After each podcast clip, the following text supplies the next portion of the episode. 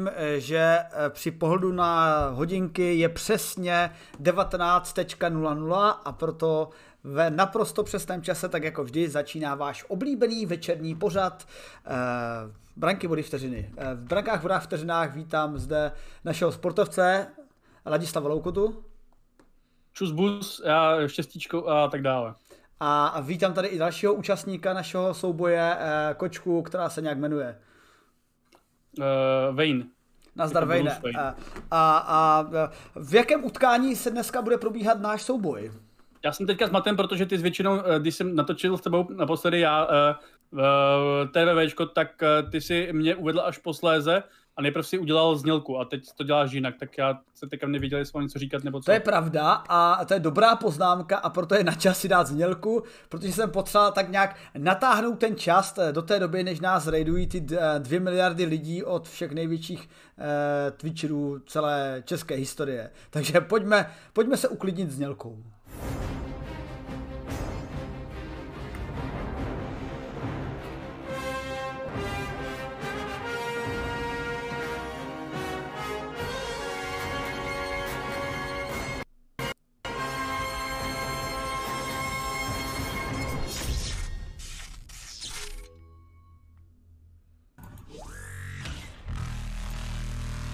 A díky Iluminátorovi, který nás zrovna poctil svým uh, útokem na naše základny, uh, all your bases belong to you, uh, our bases, whatever. Takže vítám tady i hosty od Iluminátora, a tedy vítejte na kanále, kdo ho nezná, Vědátor, který píše o vědě, diskutuje vědu a dělá si srandu z vědy, ale pouze jemně hřejivě, protože vědou, vědou jsme živi, že ano, Láďo?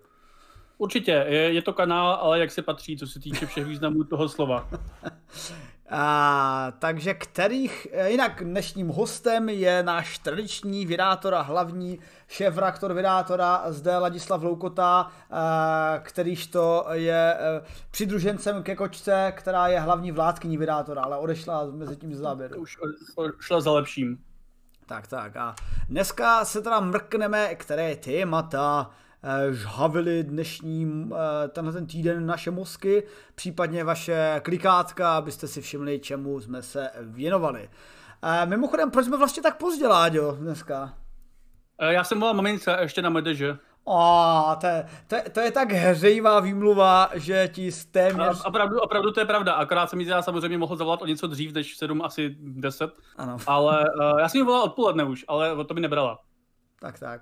Tak samozřejmě eh, je že dámy a pánové, takže není vyhnutí a musí se, musí se milovat naše maminky. Jinak díky já, jí volá, já jí volám každý den občas. To jsi kouzelný. No, nebo každý den, ne, každý týden třeba. Jo, tak to já, taky, to já taky držím jednou týdně. A protože, přátelé, je medž a jestli máte někdo své maminky, a, a babičky a sestry. Nebo i, nebo i jiné ženy třeba. Nebo jako i jiné ženy, nebo i ženy, se kterými máte nějaké uh, cestné úmysly. Zásadně ale ženy z, uh, i z našich i cizích okresů, tak jim dneska popřejte, případně pošlete zprávu, a případně napište dopis na papír a odešlete českou poštou. Protože to je jediná metoda, jak si teď posílat věci fyzicky mezi okresy přes českou poštu.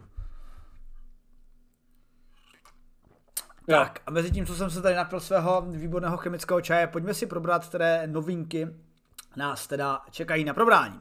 A první z nich bude naprosto už několikrát ohraná, ale nebojte se, jenom jemně se dotkneme tématu prvního přistání Starship SN10, která poprvé, teda po třetí, úspěšně vyskočila v rámci letů Starshipek, ale poprvé úspěšně jestli doskočila. Doskočila a samozřejmě to slovo úspěšně je takové jako vachrlaté, ale řekněme, že úspěšně. Uh, další novinka, která je, bude stále z vesmíru, je o marťanských měsících, protože již druhá teorie o vzniku těch měsíců, hned po panu Cukovi, který nám psal o eh, cyklickém rozbíjení se měsíců a srucování a rozbíjení se a srucování, tak tady máme druhou teorii, která popisuje, že eh, Phobos a Deimos pravděpodobně vznikly společně při nějakém impaktu mimo systém Marsu a je to vlastně konkurenční teorie té teorie, o které jsme se bavili před několika měsíci. a eh, vesmírné témata mm, zakončíme tím, e, proč máme opustit naši planetu a jet rychle na Mars a schovat se před tím, co se děje na naší planetě, protože naší planetě bohužel vládne pandemie, i dneska se jí nevyhneme, ale nebojte se, bude to trošku pozitivnější, i když je to velmi negativní téma, protože... Tohle ví... slovo vyřadíme ze slovníku, jo? V tom, jako, ano. Uh, po bude, tomto dvou bude roce. to pří, půjemnější, půjemnější. Optimističtější, já použiju. Optimističtější, dobře, bude to optimističtější. Podíváme se, uh, že mutace virů je něco, co je sice problematické, ale nebojte se, firmy, co vyrábí očkování a výzkumníci geneticky nespí, protože tím, eh, jak, nebo jak vir, jak vir mutuje, eh, se dá předpovídat a díky těm mutacím se dá i sledovat, jak převážně ten vir mutuje a pak předpovídat, jakým směrem a na to pak reagovat i v rámci budoucích očkování. Obvykle e, naše novinky zakončujeme nějakou archeologickou vsuvkou a dneska vlastně máme tři archeologické vsuvky, takže, takže Pravdu? polovina našich témat je tak trošku archeologická. Tři? To je nesmyslné. No. Ne, ne, tak prv, první jsou oceánští červy a budeme se... Paleontologie, ale dobře. No tak je to je to, tak a dobře, archeologicko-paleontologické, tímto se samozřejmě omlouvám 333 stříbrným stříkačkám, že jsem to zase poplet, ale takže... Archeologie, archeologie je lidského původu. Ano, ano, takže prostě uh, budeme se bavit o archeologicko-paleontologických tématech, takže začneme č- uh, červy, který již bratříčkové a prababičky eh, žili na této planetě už 100 milionů let naspět a podíváme se kde a jak a proč. Eh, mrkneme i na ptakopiska, který tady žije ještě dnes, stejně jako očánský červy, ale ptakopisk je takové zvíře, které spojuje vlastně všechny ostatní zvířata dohromady. To, to jak kdyby přišli mimozemštění, prosím vás, dejte mi nějaké zvíře, nebo nějakého, nějakého živočicha, který reprezentuje tuto planetu. Tak místo člověka... No, přesně, no a přitom je to přesně naopak, že jo? No, ano, podívám. A na to se podíváme. A poslední novinka bude už skutečně archeopaleontologická? Nevím. Hele, kam spadne neandertálci? Paleontologie nebo archeologie? Uh, já nevím, ale už je to rozhodně blíž té archeologii. Myslím, že ještě paleontologie, myslím, že archeologie je asi jako až um, až jako lidská, no, ale neandertálci nejsou lidi. Každopádně, každopádně se podíváme na neandertálce a na to, jestli neandertálci měl nějakou složitější řeč, kterou se s námi bavili, e, teda ne s námi, ale kterou se mezi sebou bavili, potažmo i s našimi předky, které je pak za tu odměnu částečně vyhubili, ale také se s nimi křížili a proto jsou s námi v nás části jejich genů, za což jsme jim vděční. Ano, a jim je to ale úplně jedno. Tak, tak. Takže uh, uh, dívám se, že vás tady plná hromada, takže vás tady všechny vítám. Všechny otázky a kritika a obrovské pochvaly k tomuto našemu tématu a novinkám, co budeme říkat, jsou na tomto kanálu samozřejmě vítány a veškeré vaše miliardy, kterými nás můžete zahrnout, jsou také vítány na startovači a když miliardy nemáte, tak nás aspoň zlajkujte a sdílejte a tak vůbec. Já se teda podívám, která novinka vyhrála v rámci hlasování a podle všeho naprosto nepřekvapivě vyhrálo Starship SN10, což je výborné, takže můžu začít tím, co, tím jsem chtěl začít. A druhá novinka byly neandertálci. Tak zakonč, za, počneme a zakončíme tím, co se fanouškům líbilo nejvíce. Ano. Uf. Tak přátelé, byl nějaký raid? Ano, byl tu raid od Iluminátora, kterému tímto děkujeme a zdravíme tady všechny a hurá na to! A, takže si prokřupujeme mozkovnu. Tak a jdeme si pustit do pozadí uh, start Starship SN10, který nás bude provázet uh, naším povídáním o Starshipu. Takže přátelé, uh, Starship SN10 je prototyp lodi od SpaceX, který by nás měl někdy v budoucnu vyvést až na Mars protože na Marsu je v, současné, v současnosti příjemné počasí, obzvláště tam není koronavirus a sice je tam trošku méně i kyslíku a dalších věcí, jako třeba vody. Nicméně eh, právě Starship by měla pomoci k dobytí tohoto cíle pro SpaceX. Nepletuli se, tak to dobytí tohoto cíle by mělo nastat zhruba až už v roce 2022 robotickou lodí Starship. No, jako podle dnešních plánů, což se může asi, a asi se to změní, a v budoucnosti samozřejmě. Já tady k tomu pustím. Akorát, ho tady, akorát ho tady trošku zeslabím. Tak, výborně, zvuk už fičí. Takže Starship SN10 úspěšně vystartovala, což je fajn a musím smeknout před Dušanem Majerem eh, za dvě věci. Za A, že si potom že si o tom se mnou další den pěkně pokecal, eh, to za A a za B, eh, že si se mnou eh, pokecal asi poté, co snad tři a půl hodiny sledoval start Starship SN10, protože Starshipka měla vystartovat a udělala bluff a vypl se motory a Dušan si nebyl jist, jestli to bude abortnuto úplně, nebo to vystartuje. Nakonec se dlouho čekalo na nějaké rozhodnutí SpaceX. Zjistilo se, že ten systém byl zastaven samozřejmě automatem, protože v téhle té, eh, ve finálních fázích odpočtu už na tom nerozhodují lidi, že by tam máčkli tlačítko, ale o tom rozhoduje automatika a ta automatika to ukončila kvůli nějakému neobvyklému tahu v jednom z motorů tak to hned ukončila, nicméně eh, po dálkových kontrolách se ukázalo, že všechno je v pořádku a start se mu může velmi brzy opakovat a velmi brzy znamenalo něco jako tři a půl hodiny. Takže Dušan vytrval na streamu, bavil lidi povídáním o všem možném, jako, jako respekt. A pak konečně vystartoval. Tady vidíte živý záběr z, eh, z toho letu, při kterém eh, Starshipka vyletěla vzhůru a opět startovala na tři motory, postupně ty tři motory vypínala Což bylo třeba zajímavé, že v SN8, viděl jsi start SN8, já jsem teda viděl, jak se ty motory... Uh, jo, viděl jsem osmičku a viděl jsem desítku, ale neviděl jsem devítku. Jo, hele, devítka se povedla nejméně, takže si vlastně nic moc nepřišel. Mimochod, no, mimo... jo, jako osmičku jsem viděl, ale už to nepamatuju úplně. Uh, u, u osmičky právě bylo zajímavé, bylo podobné to, co vidíme teď, že byla kamera z vnějšku, byla kamera zevnitř, která snímá motory, teď to v tom výřezu bohužel nevidíte, ale ta kamera ukázala, jak se najednou začaly vypínat motory a v té době ještě nebylo zřejmé, který, eh, že, že se to tak má dít, že se mají vypínat postupně motory. Ano. A... Jako, eh, teď se bavíme o osmičce nebo o desítce? O, o osmičce, osmičce. Jo, jo.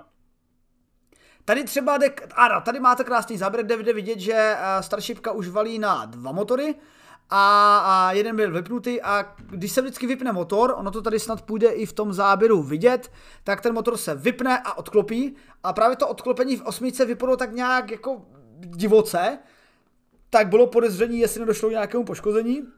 Nicméně, no jasně no. no. Nicméně klidný hlas operátora naznačil, že všechno v pohodě a, a, a podobným motoru letěla i Starship S10, kde se teda očekávalo to vypnutí motoru. Starship tady v záběru letí, letí, letí a pak letět přestala a spadla do fáze.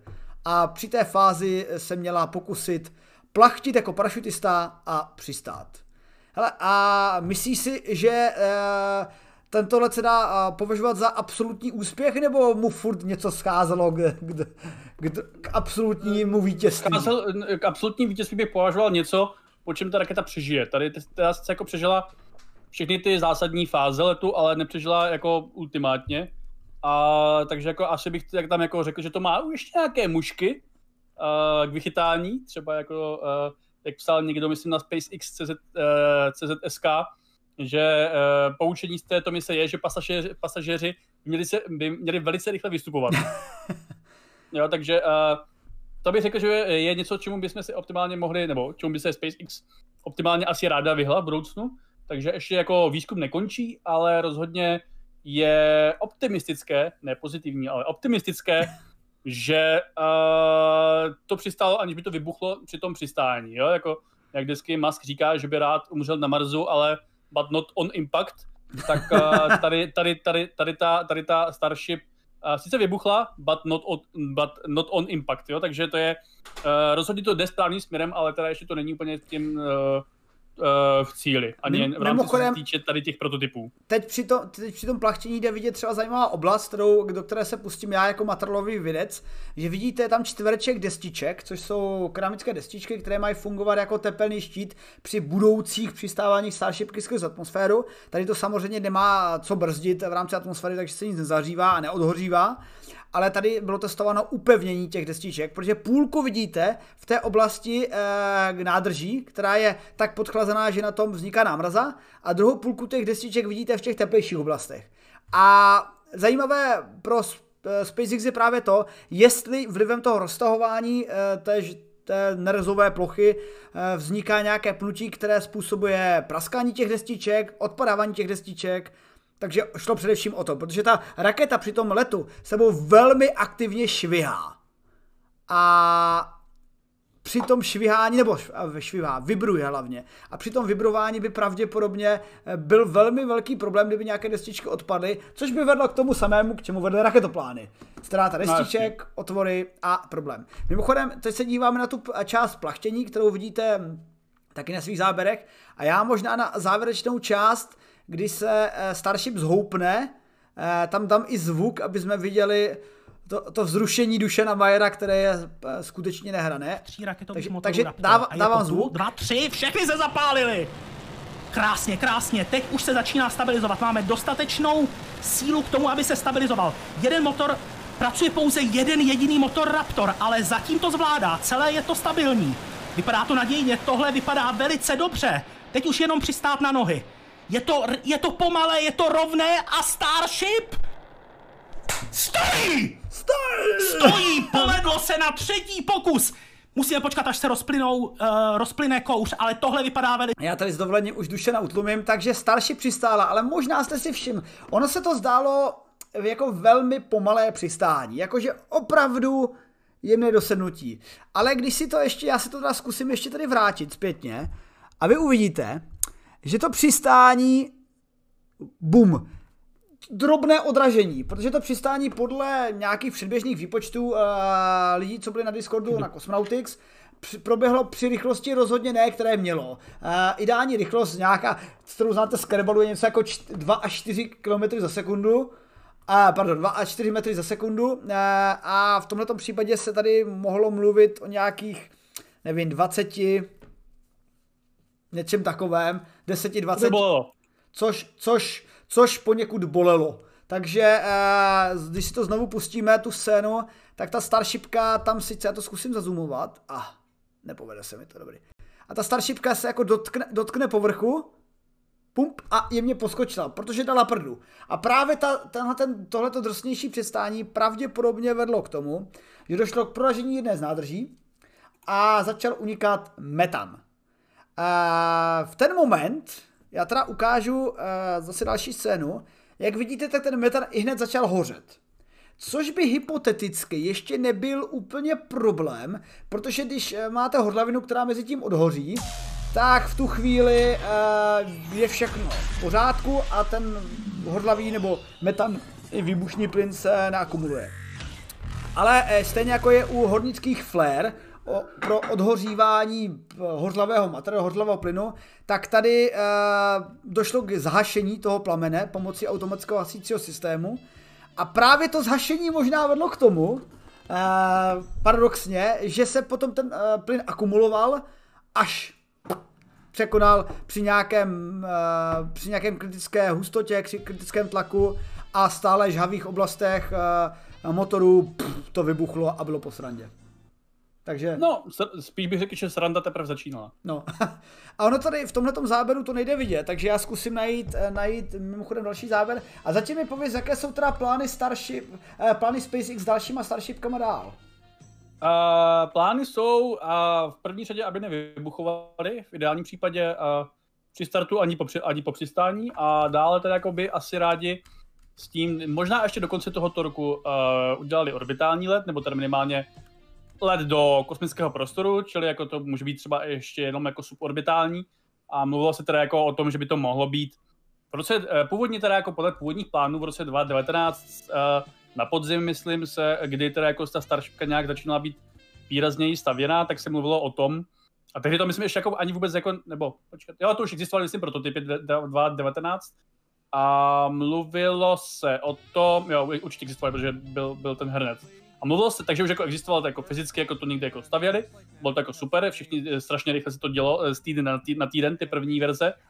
A plány tehdy vlastně jako byly, že snad možná do roku by to mohlo letět na oběžnou dráhu. A to se zjevně nestalo, protože uh, máme o rok a um, půl déle, než byla tahle, uh, tahle prognoza, takže to, že se dneska říká, že současný plán je, aby vyletěli se Starshipem na oběžnou dráhu do konce tohoto roku, 2021, tak uh, samozřejmě i to může, nebo a dost možná se to stane, že to bude odloženo, jo? ale momentálně aspoň teda jako můžeme o tom snít, že do konce tohoto roku se dočkáme orbitálního letu, nebo aspoň suborbitálního letu Starshipy a myslím si, že na příští rok už je naplánovaný nějaký automatický let k Marsu, což je taky ještě, což je samozřejmě uh, mnohem teda jako šílenější než, uh, než ten, než ten uh, let uh, na oběžnou dráhu Země. Jo, minimálně, protože jako já teďka nevím, jak oni to teda koncipují, to by asi věděl samozřejmě Dušan, ale troufl bych si odhadovat, že i na ten, na ten automatický let by to potřebovalo uh, přetankovat, což je podle mě dost složitý manévr na to, že prostě zatím ta raketa má problém nevybuchnout při přistání a to přistání, a to je samozřejmě, tohle to uh, není úplně něco, co je triviální, jo? No, jako ty lidi samozřejmě, uh, fanoušci SpaceX jsou vůči tomu trošku benevolentní, ono samozřejmě je to, je to experimentování a uh, proto se to experimentuje, aby se tohle to nedělo při ostrém uh, létání do kosmu. Ale my jsme tak nějak jako naučení tím, že uh, když přistane první stupeň Falcona 9, tak je to super, ale když nepřistane, tak je pořád uh, hlavní mise splněna. Jo? A vždycky že to vlastně to přistávání u Falconu 9 těch prvních stupňů je něco uh, navíc, nějaký bonus. Jo? SpaceX ho udělal jako první, je to úžasný, že jim to teda jako přistává a nemoc často vybuchuje. Je to velice, už teda jako dneska můžeme říct, myslíš, že je to velice ne, spolehlivé. Nemoc často vybuchuje, myslí, že to zatím vybuchlo pouze třikrát ze tří startů. No jako eh, nepamatuji si teďka z hlavy, ale myslím si, že teďka jako nedávno se jedno přistání nepodařilo, asi po několika, jo, několika jo, dalších, ale jako ty opravdu, myslíš, ty jako myslíš, což samozřejmě... Ty myslíš Falcony, ne, ne Starshipky. Myslím Falcony. Jasně. Hele, ještě, ještě než budeme pokračovat, tak já bych chtěl poděkovat. Zdravím tady všechny od Martina Roty, všechny eurobarony, které pravděpodobně neřeší nic jiného, jak ovládnout naši republiku pomocí nákupu bitcoinů, ale já vás poprosím, nenakupujte bitcoiny, rozhodně ne pomocí velkých farem, eh, které... Já bych chtěl poprosit taky o něco. Prosím? Já bych chtěl taky něco poprosit. Popros. Ať, ať nakupují radši Dogecoiny. Dogecoiny. A, a nejsou i kočko coiny? To nevím, ale Doge, Dogecoiny mám na rozdíl od Bitcoinu a, a doufám, jo. že to bude takže jako uh, doufám, že to bude hodně růst, aby jsme konečně mohli zaplatit uh, něco, třeba, třeba. Nebo, nebo, nebo, nebo vědátora, nebo tak něco. Třeba, třeba cokoliv. Takže díky Martine moc za raid a zdravíme tady všechny od Martina a pro ty, kteří nás neznají, uh, tak nás poznají. teď v průběhu okay. pár desítek minut a můžou si, na, můžou si nás naladit obecně na Facebooku, kde vydátor popularizuje vědu svými eh, krátkými i dlouhými i bacha dlouhými texty. A Instači a YouTube a Twitteru a webu. Když, hele, když se zrovna bavíš eh, o těchto těch tématech, kde všude jsme, tak eh, normálně náš eh, Hardcore Fanda Slovensko vytvořil, eh, vytvořil eh, anketu, a ta anketa je samozřejmě totálně biasovaná, protože ta, to viděl, jo, jo. Ta anketa protože to je na Facebooku. Ano, ta anketa se zatím objevila na Facebooku a na Twitchi a ptá se, kde obvykle sledujete Virátora. A, a ukazuje ta... se, že tam většinou lidi zaklikávají Facebook a Twitch. A, ano, ano, ano. Ano, to je jako, to je to spíš jako nám to, tahle anketa nám spíš ukazuje, jak se nemají dělat ankety. prostě, I s více možnostmi, eh, kde sledujete obvykle vědátora, mám to zapnutý, oh, kapslok, kde je kapslok? Uh, no jo, ale jaký, zatímco tady budu, teda budu dávat tady tyhle ty záležitosti, tak uh, jak je to s dalšími plány na Starshipky, protože je, dvě budou ze No, já, bych, já bych to právě dopověděl, já bych to právě dopověděl, tak pověděl, jak, už jsem, jak už jsem zmiňoval, 2, 2, 1, do konce tohoto roku bychom se možná mohli dočkat uh, letu do kosmického prostoru, na, čili asi jako suborbitální či orbitální kolem Země což by bylo super a bylo to úžasný a bylo by to jako v podstatě na půl úspěch toho, co eh, se od Starshipu plánuje, jo. Ono v podstatě uh, u Starshipu se sice jako doufá v to, že to bude lítat k Marsu a tak dále, ale v podstatě by úspěch byl už jenom to, že máme uh, velmi silný nosič, jako má být prostě Super Heavy, čili ten první stupeň k Starshipu druhému stupni, velmi silný nosič, který je schopný na oběžnou dráhu opakovaně uh, jako reusable vynést 100 tun nákladu. To by už samo o sobě v podstatě byl neuvěřitelný pokrok v podstatě uh, lepší než cokoliv, co jsme doposud měli v kosmonautice. Jo? Jakože měli jsme také plány, ale ty byly vlastně schopni vynést jenom 20 tun užitného nákladu na oběžnou dráhu, na, na nízkou oběžnou dráhu. A měli jsme uh, samozřejmě Saturn 5, a ten byl schopný vynést nějakých prostě, já nevím, 400 tun snad dokonce na nízkou oběžnou dráhu, ale ten zase jako nebyl znovu použitelný, zatímco ty raketoplány byly znovu, znovu použitelné. Takže kdyby Starship uh, uh, dokázal něco jako mezi tady těma dvěma historickýma uh, systémama, tak by to bylo samo o sobě úžasný, i kdyby nelítal dál k Marsu, protože minimálně bychom mohli uh, postavit tu oběžnou drá- na, na té oběžné dráze tu loď, která potom bude lítat k Marsu. Nicméně SpaceX stále teda jako chce, snad příští rok uh, 2022, 2022, by ráda vyslala lidi stále, uh, by ráda vyslala automatickou Starship k Marsu a 224 pořád plánuje, že vyšle k Marsu lidi. Uh, já bych si teda jako uh, já ještě jako myslím, že tohle se skoro zcela jistě dočká odkladu. Bylo by samozřejmě velice příjemné, kdybychom se za tři roky dočkali uh, lidí kolem Marsu, já mám jako třeba i kdyby to jen obletěli, tak by to bylo úžasný, něco úžasného, jako to jsme tady prostě nikdy neměli, že jo, samozřejmě.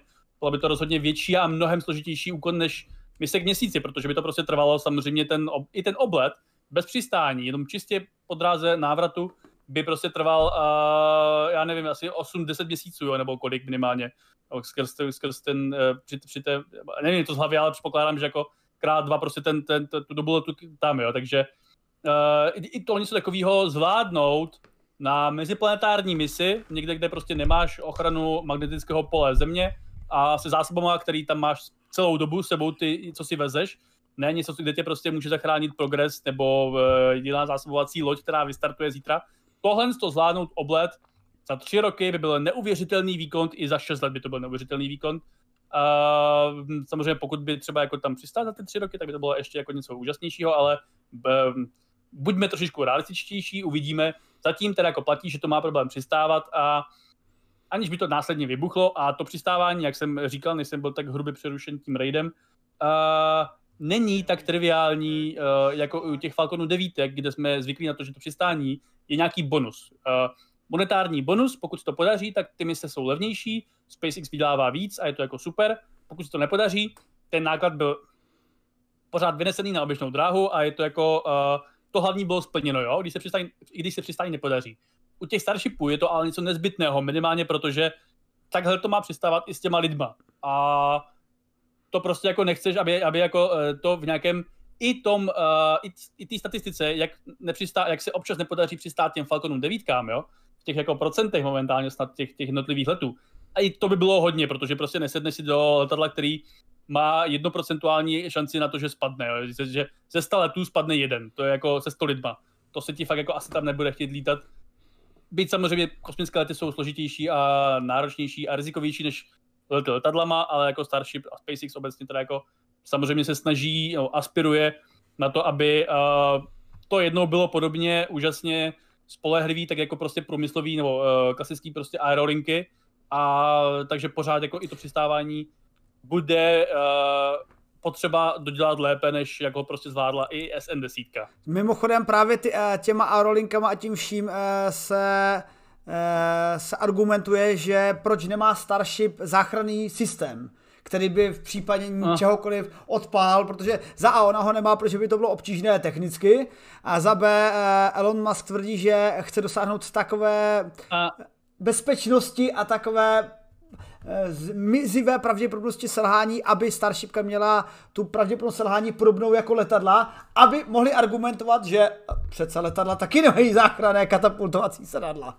No nemají, ale mají třeba uh za prvý letadla teda jako mají možnost, jako že když uh, crashlanduješ, tak eh, z nich můžeš vystoupit, pokud to přistane třeba jako na břichu, jako třeba Salit, že jo, v New Yorku, nebo pokud to třeba prostě přistane trošičku nějak prostě jako hůře na nějakým poli, jako v té Moskvě pár let zpátky, nebo u té Moskvy pár let zpátky. A má to třeba jako nějaký prostě tady ty věci, aby se jako mohl přežít. Starship uh, rozhodně nebude schopná přistát prostě na břiše, aniž by to jako vybuchlo. To jsme jako viděli asi posledních uh, několika týdnech celkem jasně zároveň to prostě má samozřejmě mnohem horší jako ty šance. Uh, uh, jako já tady ten argument úplně, samozřejmě, uh, ať si Musk dělá, jako, jak to uzná za vhodné, já nejsem miliardář, abych mu radil, jak se to má dělat lépe. Nicméně tady to, že to bude tak bezpečné jako letadla, se tvrdilo i u uh, amerických raketoplánů a všichni víme, jak to dopadlo. Mimochodem, teď se můžete právě dívat na záběrech, na ty zpomalené záběry exploze, která nastala eh, pár minut po eh, po přistání vlivem právě té akumulace metanu. Mimochodem, já jsem si pak na tom záběru všiml, že až to doexploduje, tak eh, na konci jde nalevo vidět pěkný záběr nějaké tlakové nádoby, která odstartovala směrem 45 stupňů a jako celkem úspěšně letěla. Takže uh, to, to podporuje tu teorii, jak se říká, že tohle vlastně nebyl crash landing, anebo exploze, tohle bylo pouze nepovedený další pokus o náhle, náhlý vzlet Starshipky, protože no. Elon Musk nám chtěl ukázat, že umí přistát a zase odletět. Jo, jo, jo. Well, no, tak jestli to vysvětlí takhle FDA, tak... Hele, nebo, hele a, tady, a tady to letí, tady to letí, tady to letí, pojď, ne, to, to není on, tady, to není on, počkejte, kde, kde je ta tlaková nádoba? Někde jsem mi tady viděl, a ah, tady vidíte jak, vidíte, jak vystartovala. Krásná práce, krásná práce, jak letí, vzlétá. Do... No, nádherné. Nádherný záběr, nádherný záběr. Very nice. Very úplně ice. Hele, a zeptám se tě takhle, viděl jsi i třeba projekty uh, uh, dosažení vesmíru pro uh, obecnou populaci, jak se jmenuje, Dear Moon nebo něco takového? Uh, a myslím, že Dear Moon, ne, tak to jsem dva ty to bylo v tom září 2019 nebo kdy, mm-hmm. oznámený, že se kolem teda měsíce, uh, oble, že bych chtěl kolem měsíce, myslím 223, uh, obletět to s nějakýma těma umělcema a uh, lidma a uh, nekosmonautama, nebo jak to mám nazvat, ne, ne, ne prostě vědcema či pilotama, s tou veřejnou, obecnou veřejností a hlavní, že to měl, že jo, uh, hlavní kapitánem mise v vozovkách, teda jako bude nějaký ten Japonec, co mu hodně jako posolil na Starship, přisolil, ale jako nedíval jsem se, jak se to vyvíjí v posledních dvou teda jako letech od toho oznámení. No všiml jsem si, že můj bývalý spolubydlící, uh, co tady se mnou bydlel na bytě, student, už se přihlásil na, jako ne, že by ho vybrali, ale no. asi jeden mezi milionem lidí, co tam přihlásili, tak samozřejmě to mě vyhecuje, že se tam asi taky přihlásím. To by byla no, halus.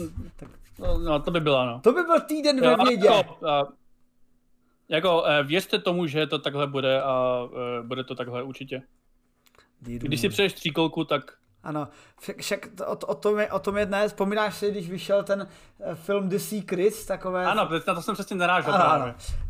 Když si to budete hodně přát, tak vesmír vám to vrátí.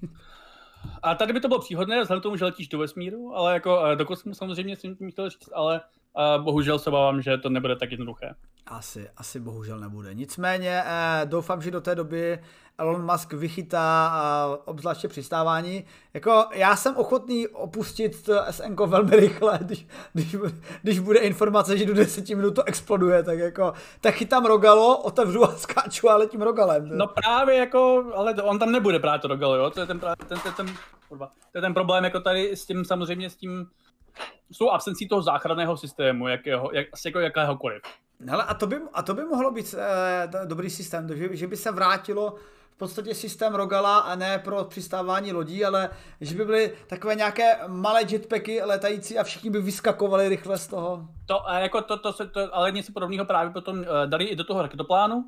A po Challengeru vlastně tam došlo nějaký úpravy, ale v podstatě ten jejich systém záchrany byl asi tak jako podobně nepoužitelný jako u toho Starshipu, protože v reálu uh, u těch raketoplánů si musel v podstatě letět nějak jako vyloženě horizontální let, kdy si měl čas v podstatě stát z těch křesel otevřít velmi složitě poklok, vysunout ven takovou bambusovou tyč a na té se spustit ven a vyskočit na padáku. Jo. Takže asi tak nějak podobně eh, jednoduché by bylo, kdyby si na, na palubě měl rogalo pro 100 lidí, které by bylo složené a těch 100 lidí by mělo čas uh, se z těch startovacích uh, kojí na ně, na ně vejít a odletět s nimi jo, postupně jeden po druhém a to je asi jako v reálu. A tady ty věci při těch startujících raketách nebo přistávajících raketách nemáš tolik času, jako, aby se tohle dělo, jako, ať to první nebo to druhé, a to druhé je samozřejmě ještě složitější tím, že ta posádka bude větší, no, by byla větší, pokud to samozřejmě se takhle stane. A nevím, které ještě další věci bych jako k tomu vytknul. Třeba je jako vtipný, že jak Starship, tak raketoplán, by Starship má teda ve finál, v té v finální fázi ten motorický sestup, ale uh, raketoplán i Starship jsou v podstatě závislé na uh, aerodynamice v tom, aby jako kriticky zpomalili. Jo? Raketoplán byl kluzák a Starship teda jako brzdí tím, tím bachorem, ale nakonec teda spustí ty motory, ale pokud by to brzdění bachorem třeba nevydržel trup, tak samozřejmě nedojde na tu finální fázi motorickou.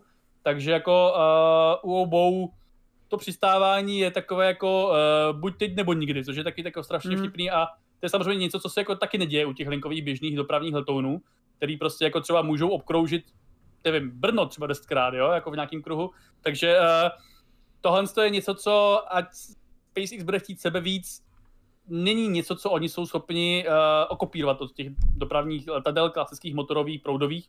Uh, takže jako já bych tam jako třeba radši viděl ty katapulty, no nějaký, ale by hmm. samozřejmě ty katapulty byly super, super složitý, udržet to na té konstrukci, nebo třeba i to odpálit no, s velkým počtem ono, lidí, aniž by to jako vybuchlo při tom odpalování. Ono bys mohl třeba jako jít i nějakým, nějakými jednoduššími variantami, že uh, v podstatě by fungovaly záchranné systémy, které fungovaly i pro starty Saturnu, že by se rychle vystřelili, ne vystřelili, no tak ono by se museli vystřelit, protože to přistává kdekoliv, že jo, že by se vystřelili rychle nějaký uh, grab hooky a tak by se tam slanili na, uh, slanili na špagátech dolů uh, ze Starshipky, nebo by si minima, protože třeba padák by si neotevřel. To se používalo při startu čeho? Myslím, že při, ve Starship, uh, při uh, Saturnech 5 Uh, ne, tam měla unikovou věžičku určitě. Jo, byla uniková věžička, ale myslím, že z toho místa, kam lezli astronauti, ještě byla nějak, existovala nějaká metoda, metoda rychlého úniku právě pomocí uh, těch, nevím, jak se tomu říká, jak tam se za, za, zachytíš a něco odjedeš. Gravity gunu. Ne, Portal gunu. ne, ty vole, dáš si, dáš si takový to, tu koleničku a valíš dolů. Nevím, nevím, jestli to byl Saturn, nebo jestli to bylo je, ještě program Mercury, ale něco takového se používalo v té době. A... No, ale nevím. Jako i tohle by šlo, a protože problém při té, při té výšce... No, jako tohle to je prostě něco, co jako teda můžeš možná použít na startovací rampě, ať už to funguje jakkoliv. Ano, to teda jako lanovka, mluvíme. lanovka, díky Marek Letko, uniková lanovka ale, a fazole, fazole ne, to potvrzuje... se myslím používal taky nějak u raketoplánu, myslím, že si něco takového existovalo. Fazole potvrzuje, že to mohlo být u toho Saturnu 5, já ještě tady mám... Ale, ale je to možný, ale jako to je na té rampě, jo, a jako třeba oni i ty raketoplány, prvních, prvních pár letů raketoplánů, tom 1.80. Uh, měl katapultovací křesla, jo, což je jako super, ale v reálu vlastně ten let na tu oběžnou dráhu uh, trvající dvě minuty v praxi znamená, že nemáš moc času, kdy to křeslo je vlastně užitečný, protože uh, příliš nízko do odpálení, uh, do odhození uh, pevných raketových bloků uh, to křeslo by tě pravděpodobně vyhodilo ne dost daleko na to, aby tě sežehly ty pomocní motory, a když už odpálíš ty pomocní motory, tak velice brzy na to si v takové výšce, že uh, v podstatě bys možná jako i zhořel při návratu zpátky, jo, protože už jsi vlastně moc vysoko zase, nebo se možná udusíš, uh, takže uh, umrzneš třeba, jako jo, a nevím, jak už to, on to říkal jeden z těch pilotů prvního raketoplánu, že vlastně ty křesla byly spíš taková jako psychologická pomoc, než jako jakákoliv jiná pomoc, takže ty kře- cokoliv složitějšího, v reálu potřebuješ něco, co je složitější než křesla. Ale cokoliv složitějšího křesla je zase jako příliš velký zásah do konstrukce té lodi a já jsem o tom, myslím, dokonce psal, já nevím, dva roky zpátky článek nebo kdy, že Starship má stejný konstrukční uh, problém jako raketoplány, čili že nemá záchranný systém, protože chce být tak spolehlivá, jo. No. Ale jako uh, jediné, co mi vlastně jako napadá, jediný skutečně bezpečný způsob letů uh, posádky na Starship je, že to bude startovat vždycky automatizovaně a nahoru uh, lidi budou startovat Falconama.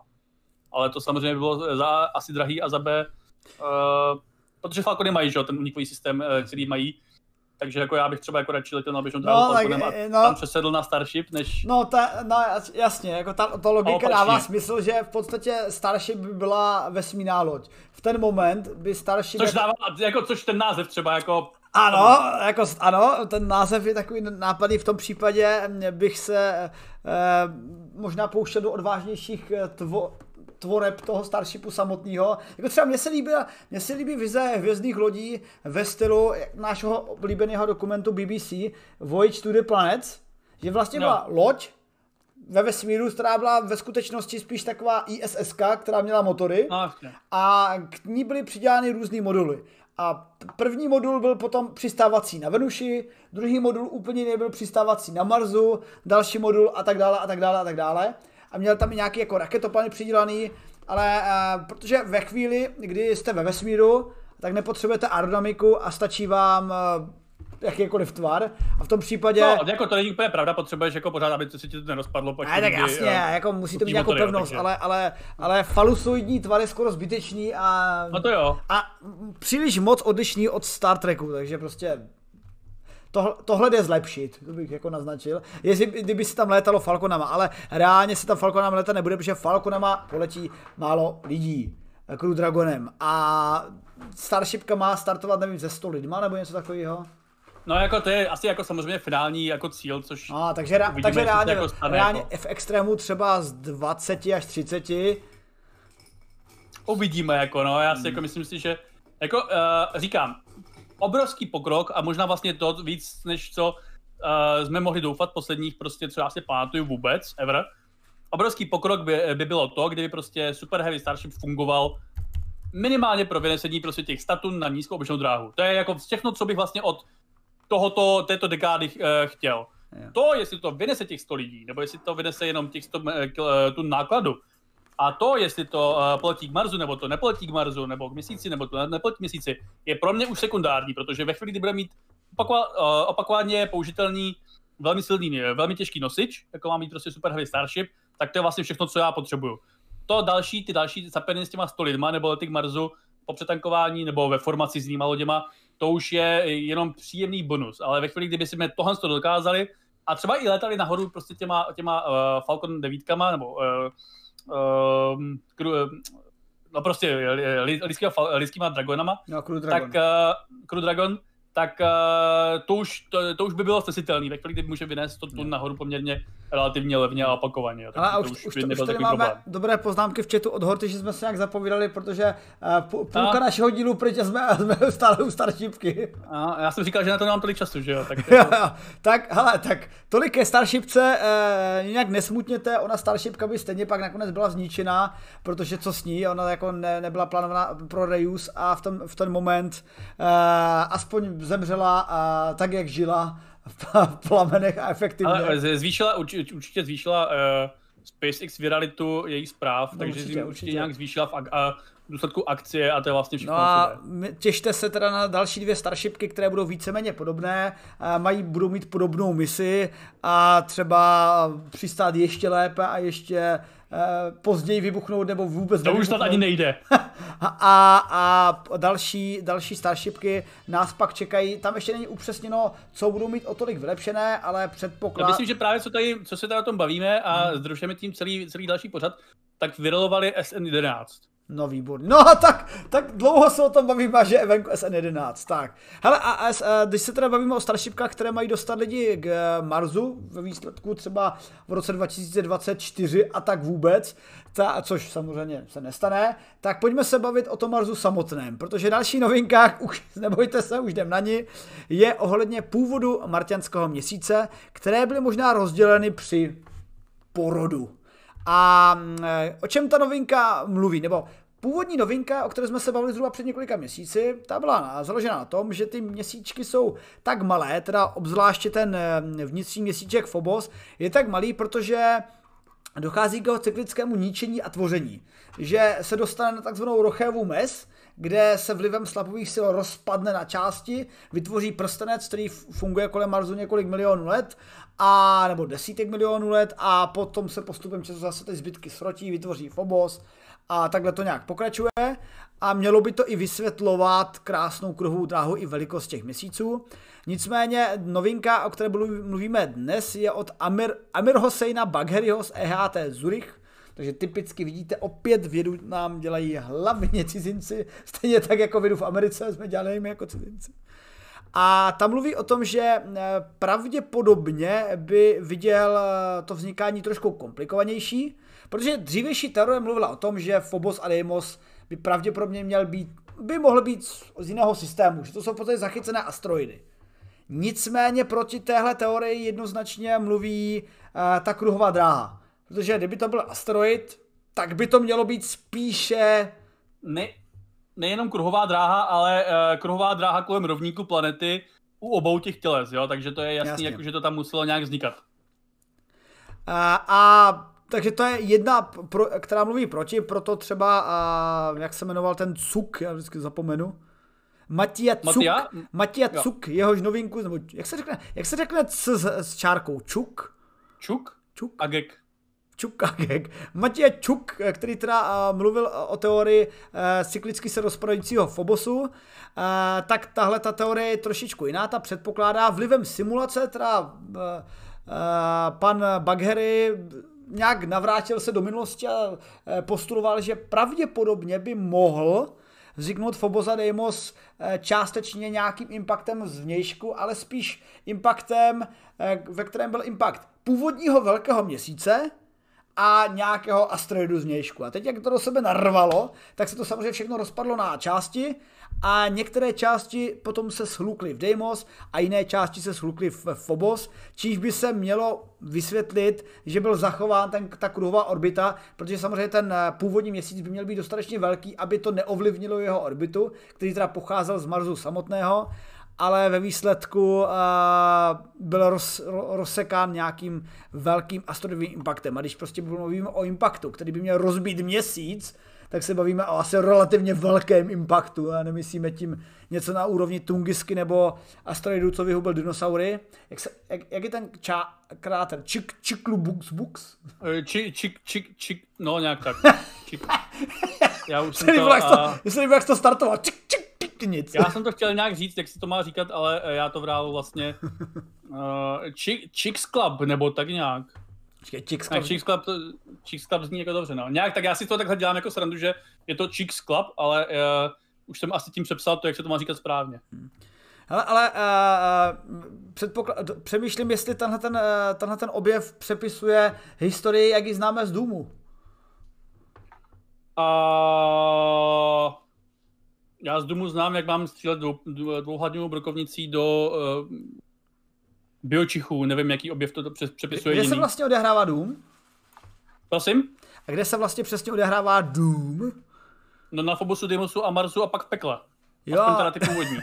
tak, tak, takže postupujeme v rámci, jako eh, dobýváme planety Phobos, Deimos, peklo. Takže... Jo, a pak, pak peklo teda, jako no. jako myslím, že ten, ta, myslím, že ta třetí část je přímo peklo, ale já když jsem to hrál, tak jsem si myslel, že to je Mars a na povrchu Marsu, že je peklo, což mi vlastně dává větší ekologiku a hmm. nejsem si jistý, jak vlastně on původně Doom měl mít celkem jako složitý příběh a pak ho teda jako uh, Karmak, myslím, uh, zařízl, ale ty jeho segmenty tam nějak pořád jako jsou, takže si to dá z toho domýšlet a ale Phobos a Deimos rozhodně původně měli být jako teda jako Phobos a Deimos, takže to, a myslím, že to nic nepřepisuje teda jako tady z toho, ale možná, že ty nový Doomy, který já už neznám, eh, ten lore nějak změnili nebo tak něco. Vidíte, a dokonce, myslím, Doom vznikl i nějaký velkolepý filmový C, a to jsem teda minul, protože tam nehraje ani jeden polovýznamný, uh, polovýznamný herec. Uh, na rozdíl... Tam hraje rok? Počkej, a to je, to je nějaký, ne, to je nějaký starý Doom a nový Doom. On je nějaký nový Doom? Já si... A toho starého Dooma. No, a tak on je ještě nějaký nový Doom, kde už, kde už není ani rok. Jo, ne, tak ve starém Doomu hraje rok a uh, McCoy, takže to nemůže být špatný film. Ježiš, a... to nemůže. Ty, ty, ty viděl starý Doom, ne? Ty to je starý asi 15 let? Ne, si to nepamatuju, tak, také v ty, týmy jsem, také v filmy jsem... Tři, je tam ta 3D, uh, 3D sekce, jak to připomíná ty hry, že to je úžasný. Ten film je teda jako není moc dobrý, ale... Baví, baví-li, no. baví se, bavíme-li se o Doomu, tedy filmu Doom, což mi připomíná naše oblíbené téma eh, špatné sci-fi, kterému bychom se také měli brzy věnovat. Jo, jo, někdy jo. Uh, no a tak vy měli vyučit, že, uh, využít toho, že lidé uh, jsou znudění doma dívají. a nechtějí se dívat na nekvalitní filmy jo. a chtějí o nich slyšet spíše podcasty a mluvení. Jo, tak to tak, je... To... Ale já nevím, jestli, já nevím, jestli to stihneme ve středu či jindy, ale... Stihneme to, stihneme to v tomto lockdownu, anebo si počkáme na příští lockdown? Hmm. Hele, eh, jako musím být, tenhle ten týden bohužel musím bývat v práci zhruba do sedmi až do půl osmé. Nicméně, kdybych nemusel, kdyby se to nějak jako poštěstilo, tak bych hypoteticky uvažoval o o středě. O středě. Ale ještě klidně, uvidíme. mě to je jedno. Ještě uvidíme. No. No nic, přátelé, takže to je Phobos a Deimos, který možná, a, máme tady teda konkurenční teorii vzniku měsíců, a samozřejmě tuhle konkurenční teorii můžeme potvrdit jediným, jedinou metodou, a to, že geologicky proskoumáme Mars, Phobos a Deimos. A tím zjistíme, jestli všechno nějak pochází z jejich prapůvodního matroše, že třeba u Země a u Měsíce to víme, že Země a Měsíc mají společný původ ale u Fobosu a no. Deimosu to nevíme, protože máme jenom informace z radaru, nemáme tam žádné sondy, které by něco zkoumaly. Nicméně to se nám také změní, protože eh, nevím, jestli už v tomhle roce nebo kdy. Kdybyste se neflákali, tak bychom to samozřejmě mohli potvrdit i strojem času, ale vy furt jako ne, tvrdíte, že to nejde. A, a, a stroj času už máme, jenom to nemůžeme nikomu říct. Jo. Třeba Dobře. teď. A, a okay. ale každopádně... Teď, všechny, teď musíme zabít všechny naše diváky, jo, ano, mus, a musíme všechny, hele, na, naštěstí jich tolik není, takže, takže, jo, tak. takže to bude tak chudáci diváci, a, a, ty, ty, co odešli, ty co odešli, to vyhráli, ty, ty přežijí, ostatní eh, prožijí to samé, ty, co... Prosím tě, mlč, ty jako odlákáš nám i ty no, no, no. lidí, pokračuj. Končíme s blbými humory a pokračujeme teda zakončením novinky kolem měsíce, teda kolem Marsu. E, již eh, snad v tomhletom roce ne, v tomhle desetiletí. Super, takže bohužel v tomhle desetiletí Japonci plánují misi k oběma měsícům, které by měly teda proskoumat jejich eh, vnitřní části a zjistit jejich složení, což by nám pak mohlo napovědět teorii. Pravděpodobně eh, si řeknete, OK, tak nám to napoví teorii o vzniku Fobosu Deimusu, to je teda zázrak. Nicméně by nám to taky mohlo pomoct. Hele, co třeba, kdyby se na tom na měsících nacházely nějaké velmi cené eh, nerosty a ku příkladu třeba iridium nebo litium nebo třeba taky ropa, jak jsme se bavili o předchozí japonské novince, Uh, tak to by bylo velmi zajímavé a myslím, že by to velmi podpořilo a zrychlilo snahu. A hlavně by to bylo celkem i jako logický, že, že by tam měly být tady všechny ty capiny. Tak tak. Takže... Tomu, jak vlastně vznikají tady ty, i kdyby to byly eh, těleso, který se sformuloval na běží dráze Marsu z něčeho jiného, no to by muselo být částečně zachycený a částečně No jako asi by to nemělo tam klesnout samozřejmě ty, ty, ty, ty kovy tak, tak moc jako u Marsu nebo Země nebo měsíce, takže jako asi by to bylo dobrý vytěžit, když už tam budeme teda jako jednou to kolonizovat. Ale každopádně, a každopádně Phobos, Adim, by to mohlo o tom Phobos Adimos je zajímavá, rozhodně zajímavé porty, protože uh, měsíc je úžasný sice port pro zemi, kde se dá být, ale je takové jako nic jako ta atmosféra tam není. Jako na to, jak je měsíc velký. To je ta právě. Na to, jak je měsíc velký, je cucák. Jakože když už je tak velký, tak mě mohl mít aspoň atmosféru a nějaké příjemné klima, aby se to dalo fungovat. To zase Phobos a Deimos jsou tak akorát malé, že tam, tam si provrtáš, uděláš si stanice, gravitace k prdu, takže tam můžeš startovat pěkně jako své raketky. Je pravda, že když tam nemáš gravitace, tak nám tam budou lidi trošku atrofovat, ale nevím, dá se, dá se dokola Phobosu nějaká, nějaký cyklotron, kde lidi budou pobíhat dokola jak křečci a tam budou sportovat, tak se vyřeší.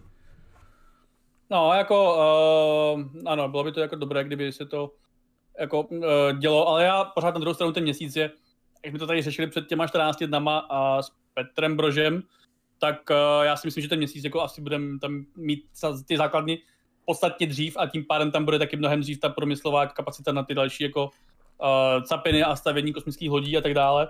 Takže uh, jo, Phobos a Deimos by byla dobrá stanice u Barsu, kde prostě budeme nějak třeba mít záložní základnu pro případ, že prostě na, na povrchu se něco jako podělá.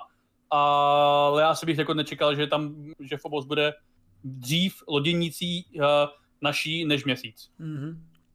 Tak vidíte, tak uh, Phobos a Deimos jsme stihli v, v, v rychlém raketovém čase něco kolem 10 minut a nakonec i ten náš obvyklý čas stihneme. Ale uvidíme, jak se dlouho zakecáme u koronaviru. Ah, takže další novinka, kterou máme, je, že vzniká očkování proti no, mutaci. Novinka. Naší, naší novinka. Hele, eh, pro ty, kteří zase nemají rádi koronavirus, bohužel je to téma, které tady stáme. Asi jste si všimli, že nás to všechny ovlivňuje. A, je, a zrovna teď téma mutací je velmi žhavé, až nepříjemně žhavé, protože eh, zdá se, že některá typy očkování, jako třeba AstraZeneca, má zmenšenou účinnost proti eh, mutaci britské, Což se dalo čekat. Což se dalo čekat, ale pojďme si povědět o tom, jak ty mutace fungují a že vlastně ty mutace se dají relativně předvídat při naší znalosti současné genetiky a epidemiologie a právě výzkumu eh, covidu, který v podstatě nejproskoumanějším virem prostě ah, jako celá, celá armáda vědců se tomu teď věnuje a peníze jsou v tom tak neskutečné a proto, přátelé, proto je to vyvá, vybádáno tak rychle, protože představte si, že já jako vědec a mých pět kolegů chodíme do práce s nějakým platem a já se věnuji tomu, kolega se věnuje něčemu jinému a kolega taky něčemu a teď je najednou situace, že bychom se všichni za trojnásobný plat věnovali tomuhle a ještě bychom se tím potřebovali zachránit lidstvo, tak proto je, to, je ten výzkum tak rychlý a není rychlejší, než by měl být. Rozhodně nedochází k žádnému eh, zkrácení nějakých postupů, protože v současnosti nemáme ještě mm, eh, očkování proti dalším mutacím ale už se na tom pracuje. E, nepletuli se, tak kde ji tady máme? Tak, jedna z těch očkování, e, myslím, že Moderna už vytváří variantu právě proti jedné zmutované variantě očkování. Já myslím, že Moderna, no, jako mm-hmm. je v té novince, ale jako v praxi by to neměla mít problém ani dělat Pfizer, uh, Jasně. Uh, protože vlastně jako jenom, tam, jenom ta RNA prostě bude dělat trošku jinou, jiný protein, uh, ten spike protein to, v tom těle, jo, takže to už by neměl mít takový problém upravit ty očkování a paradoxně ty RNA, uh, mRNA vakcíny budou tady v tom asi jednodušší než ty jiné klasické uh, oslabené vakcíny nebo ty AAV vakcíny a tak dále. Mimochodem v článku, v článku je pěkně popsáno, uh, jak vlastně ten virus funguje, jak se množí a proč známe a chápeme jeho mutace. Já teda, když jsem to četl, tuhle část, tak uh, já jako fyzik jsem z toho nebyl dvakrát moudrý, ale Uh, ne, nebudu riskovat tím, že požádám tebe o uh, vysvětlení, vysvětlení těch částí a možná, Já jako, uh, a možná to velice, přečtu. velice, velice, velice uh, odborně dobře vzdělaný student filmu a anglistiky ti to vysvětlím všechno samozřejmě. Ten článek, který jako psali, uh, psala, psala uh, Aneta Pjordzina a nějací jako další prostě lidi se Sisyfa, což teda jako samozřejmě je odbornější než já nebo ty tady v tom ohledu. A já, já jsem to jako zhruba pochopil, ale teda jako samozřejmě na té laické úrovni, jako nevím prostě, jako nedělám tady to samozřejmě skopání já, já, tu, já tu hlavní... ale v základě, co, co, abych to, jako, abych to jako nekomplikoval, a myslím si, že jsem se to v tom článku snažil v závěru uh, postihnout, co je vlastně pointa. Pointa je, a mutace u virů se dějí a mnohdy se dějí a, a velice často ty mutace končí pro ten virus špatně, jo, protože mutace jsou přirozené, vznikají tím, jak se vlastně ten virus množí, uh, uh, vlastně to je jako úplně normální jev. Já třeba, já třeba a jestli můžu, těch mutací jestli prostě můžu... skončí tím, že ten virus U zabijou. Jako. Halo, halo. Já můžu, jestli tak do toho vstoupím právě třeba tou částí vědeckou, která se tomu věnuje, že při kopírování RNA a vzniku nových molekul RNA vznikají chyby, kdy se náhodně zaměňují písmenka neboli nukleotidy v řetězci RNA. Někdy se může eh, několik písmenek ztratit nebo několik písmenek přidat, ale vždycky se jedná jenom jako o pár drobných písmenek. Eh, je to v podstatě, jak když si představíme genetickou informaci jako řadu slov, tak někdy je změněn smysl, a někdy se smysl zachová. Já bych to asi přirovnal k vydátorovi, když čtete eh, naše statusy, jako třeba tenhle, dneska se zrovna zase povedlo Šotkovi vniknout do postu o zebře. jako, hele, tři slova a jedna chyba. Jako to... No jo, no tak ví, víš, kolik toho, víš, kolik tě postu vždycky dávám. Takže, to tak, stane, no, jako ale, ale, ale sami, když, sami, když si ten, eh, eh, ten post přečtete, tak vidíte, že ho pochopíte. A stejně tak, i, i když viru dojde k změně nějaké genetické informace, tak ten virus funguje, ale drobně jinak. A jak říká Laďa, Některé mutace můžou vést k tomu, že jsou neefektivní a ten virus zabijí. Představte si třeba mutaci, nevím... Některé, majorita z nich teda, jako, to je podstatný asi jako říct. Vlastně představte si třeba mutaci, eh, nevím, ledního medvěda, který bude, eh, pod, bude silnější, větší a potřebovat víc zdroje jídla pro svůj růst. Ten by v současném stavu, kdy je ma, mel, méně míst, kde by žili a méně ryb, asi vymřel. Jo, No, samozřejmě to je jedna, jedna, jedna možnost, ale taky si představte mutaci, která způsobí, že třeba nemáte plíce. Jo, takže no, jako, uh, třeba kdybyste prostě byl člověk, tak umřete hned po narození, protože předtím vám krev, krev okysličuje, že jo, prostě uh, matka a pak jako zjistíte, že nemáte plíce, tak jako to je dost vážný defekt a u těch virů samozřejmě jako je to trošičku no, to zde nějak no, jinak. No, a teď, a teď to... se budeme bavit, proč je vlastně důležité... Ale zabije je ta mutace prostě. Jo, a teď se budeme bavit, proč je právě důležité, t, nebo proč je důležité omezit ten virus samotný a i v kontextu mutací, protože těch mutací teda vzniká velké množství. Proč? Protože je velké množství nakažených a každý z nás je takým bioreaktorem a při eh, interakci s každým dalším v podstatě vznikají další virové, virové typy a někdy jsou ty virové typy zastaveny a vzniknou v nás nějaké protilátky, té lymfocyty a ten virus se dál nešíří, když jsou funkční opatření. Nicméně, čím více virus šíří, tím víc bioreaktorů máte a tím víc dochází k, zase k mutacím, protože máte větší množství, je víc kopií na jednotku času, takže vzniká více mutací. Obecně si ty mutace dají trošku zjednodušit do variantu, že eh, v současných opatřeních vznikají víc zvyšující, mutace zvyšující infekčnost, takže tomu viru stačí málo kapenek, málo částic tomu, aby propukla ta nemoc, anebo mutace zvyšující úmrtnost a takže jako mutace, které mají horší průběh, to jsou takové jako dvě hlavní. Tady v tomto vtipném obrázku naznačím, že virus si musí vybrat, ale eh, může, sak, může samozřejmě přijít i k oběma, ale eh, ta hlavní novinka v tomhle tom je teda, že my dokážeme při sledování současných mutací, protože v současnosti máme teda britskou, brazilskou, jihoafrickou, kalifornskou. No je jich jako mnohem víc samozřejmě v reálu. Pravdě, v reálu je jich hodně víc, ale tohle jsou ty, které byly už zjištěny. Eh, a pravděpodobně... možná víte, že existují. A pravděpodobně můžeme být konečně hrdí, že i my, Češi a Slováci, budeme mít možná naši brzy československou mutaci, kterou jsme si hřáli na prsou.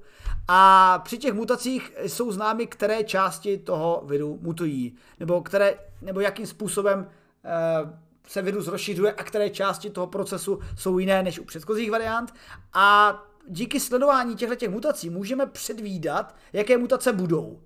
A na to... Já bych možná, já bych možná doplnil něco důležitého, co mi ten článek, uh, který, že jo, já připomenu, znovu jsem nepsal já, takže uh, co, co jsem z něho já pochopil, spousta těch mutací je konvergentní, což znamená, že prostě my víme, jako, že uh, jiné mutace z jiných částí světa Uh, jiné viry z jiných částí světa, ty samé koronaviry, si vyvinuly velice podobné, ne identické mutace. Jo? což je vlastně přirozené, tomu se říká konvergentní evoluce a je to ten důvod, proč delfíni a žraloci vypadají, mají podobný tvar a tučňáci mají prostě taky podobný tvar rybám, i když to vlastně jsou ptáci. Myslíš, a myslíš ved, že mají... jsou savci. Myslíš, že mají podobný tvar jako Starship? No ano, který vlastně má podobný tvar jako třeba vibrátor, protože jako taky vlastně je to nějaká jako věc, která se pohybuje třeba uh, proráží nějaké prostředí, což možná OK, na můj že není úplně dobrý vtip. Ale každopádně uh, pointou, pointou tady toho je, že uh, stejné prostředí, nebo uh, podobné, požadavky, uh, podobné požadavky, které vyplývají z nějakého prostředí a z toho kontextu, co to prostředí vlastně definuje, mají tendenci vytvářet uh, totéž uh, znovu. Jo? Takže proto ryby vypadají typicky uh, tak, jak vypadají, nebo proto živočichové žijící v moře mm. typicky vypadají tak, jak vypadají, i když jsou úplně prostě jiných jako taxomů, a nevypadají prostě jako krychle třeba. Jo? Protože no a jinými slovy, jako... virus, který se potřebuje šířit, virus, který se potřebuje šířit ve skupině lidí, která se drží od sebe, eh, vyhrává svou infekčností, takže se prosadí ty infekčnější varianty. No a to se platí u viru, což znamená, že ve chvíli, kdy známe, kdy víme, že uh, něco, uh, že jeden prostě kmen se stává třeba jako nějaký, tak uh, nám to dost pravděpodobně ukazuje, že uh, i jiné potenciální velice podobné mutace, které můžou přijít jako následně. Jo. To znamená, že prostě to je na tom podstatné, na, na tom sledování těch mutací. To není jako jenom o tom, že to mapujeme proto, aby prostě jako neumřeli hlady ti věci, kteří to prostě jako dělají.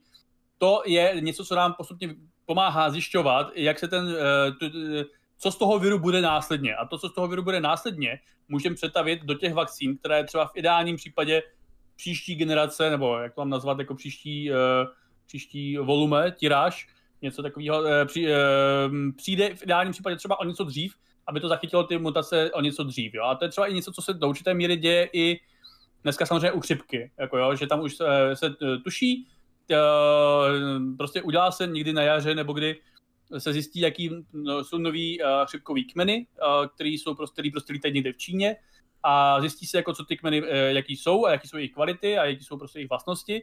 A z toho, jak, co víme, jak se ty uh, viry šířily v minulosti, ty předešlé generace, které z těch předešlých generací se staly dominantníma a které ne, se dá, předpok- se dá predikovat u těch nových kmenů, které se stanou dominantními a které ne. A někdy to samozřejmě jako vyjde víc, tím pá- a tady to, na, na, základě tady toho teda vznikne vakcína jo, proti chřipce. A v průběhu příštích prostě jako dalších jako měsíců.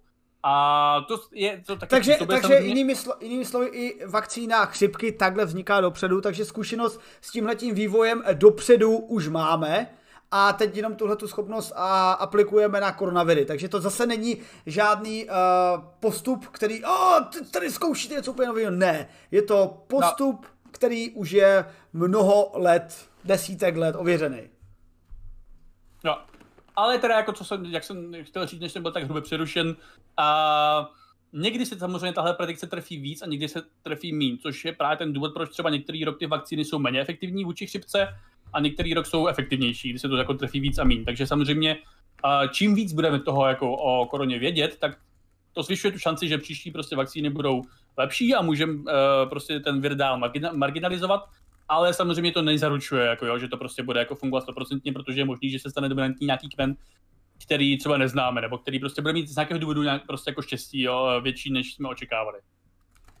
Tak každopádně budeme rádi, že uh, věci ví, co dělají a, uh, a hlavně tuš, budou tušit, jaké mutace budou ty prevalentní v systému, aby uh, ty očkování na ně fungovala. A ukazuje se, že ta revoluční varianta mRNA vakcíny, které jsou teda skutečně první poprvé aplikované na lidi, uh, navíc umožňuje i relativně jednoduchou úpravu, právě aby dokázali reagovat i na, tak relativně jednoduchou znamená, že to není ze zeleného stolu, není to ze, teda ze zeleného, zelené louky, že je to jednodušší to na tom postavit a upravovat. Takže uvidíme, co do, budoucna, co do budoucnosti my a koronavirus každopádně bude tady s náma forever and ever a budeme se muset s ním tak nějak naučit fungovat, ať očkovaní, tak jako s chřipkama.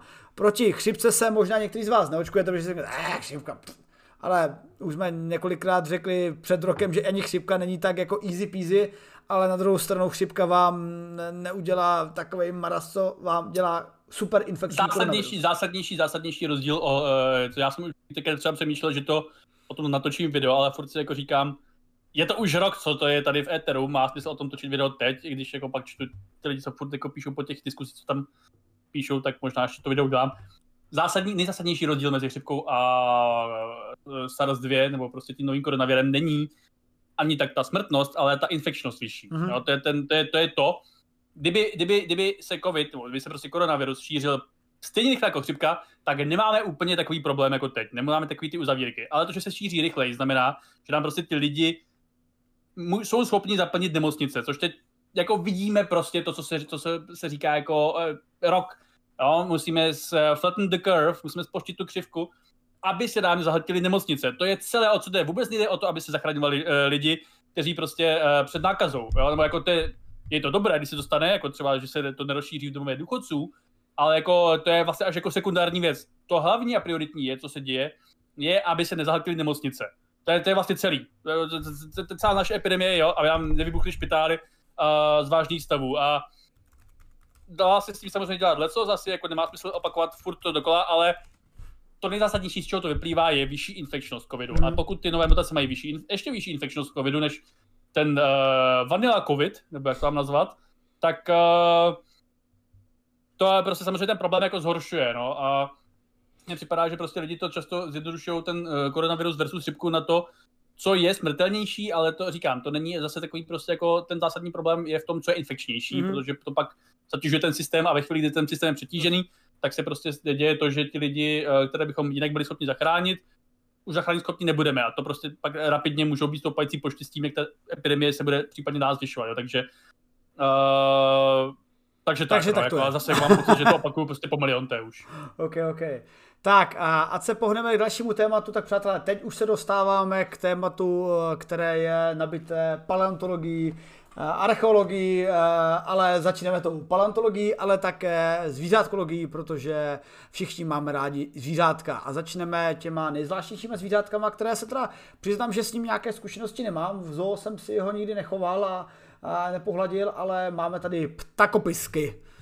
Eh, kdo stejně jako já moc nezná ptakopisky a nikdy se s nima neňuchňal, tak ptakopisk je takové rostomlé stvoření, které je vlastně kříženec kachny, bobra a neslepice a... Kříženec? Chceš používat tady opravdu ty výrazy? Eh, no, dobře, jako kříž, dobře, kříženec zdánlivý.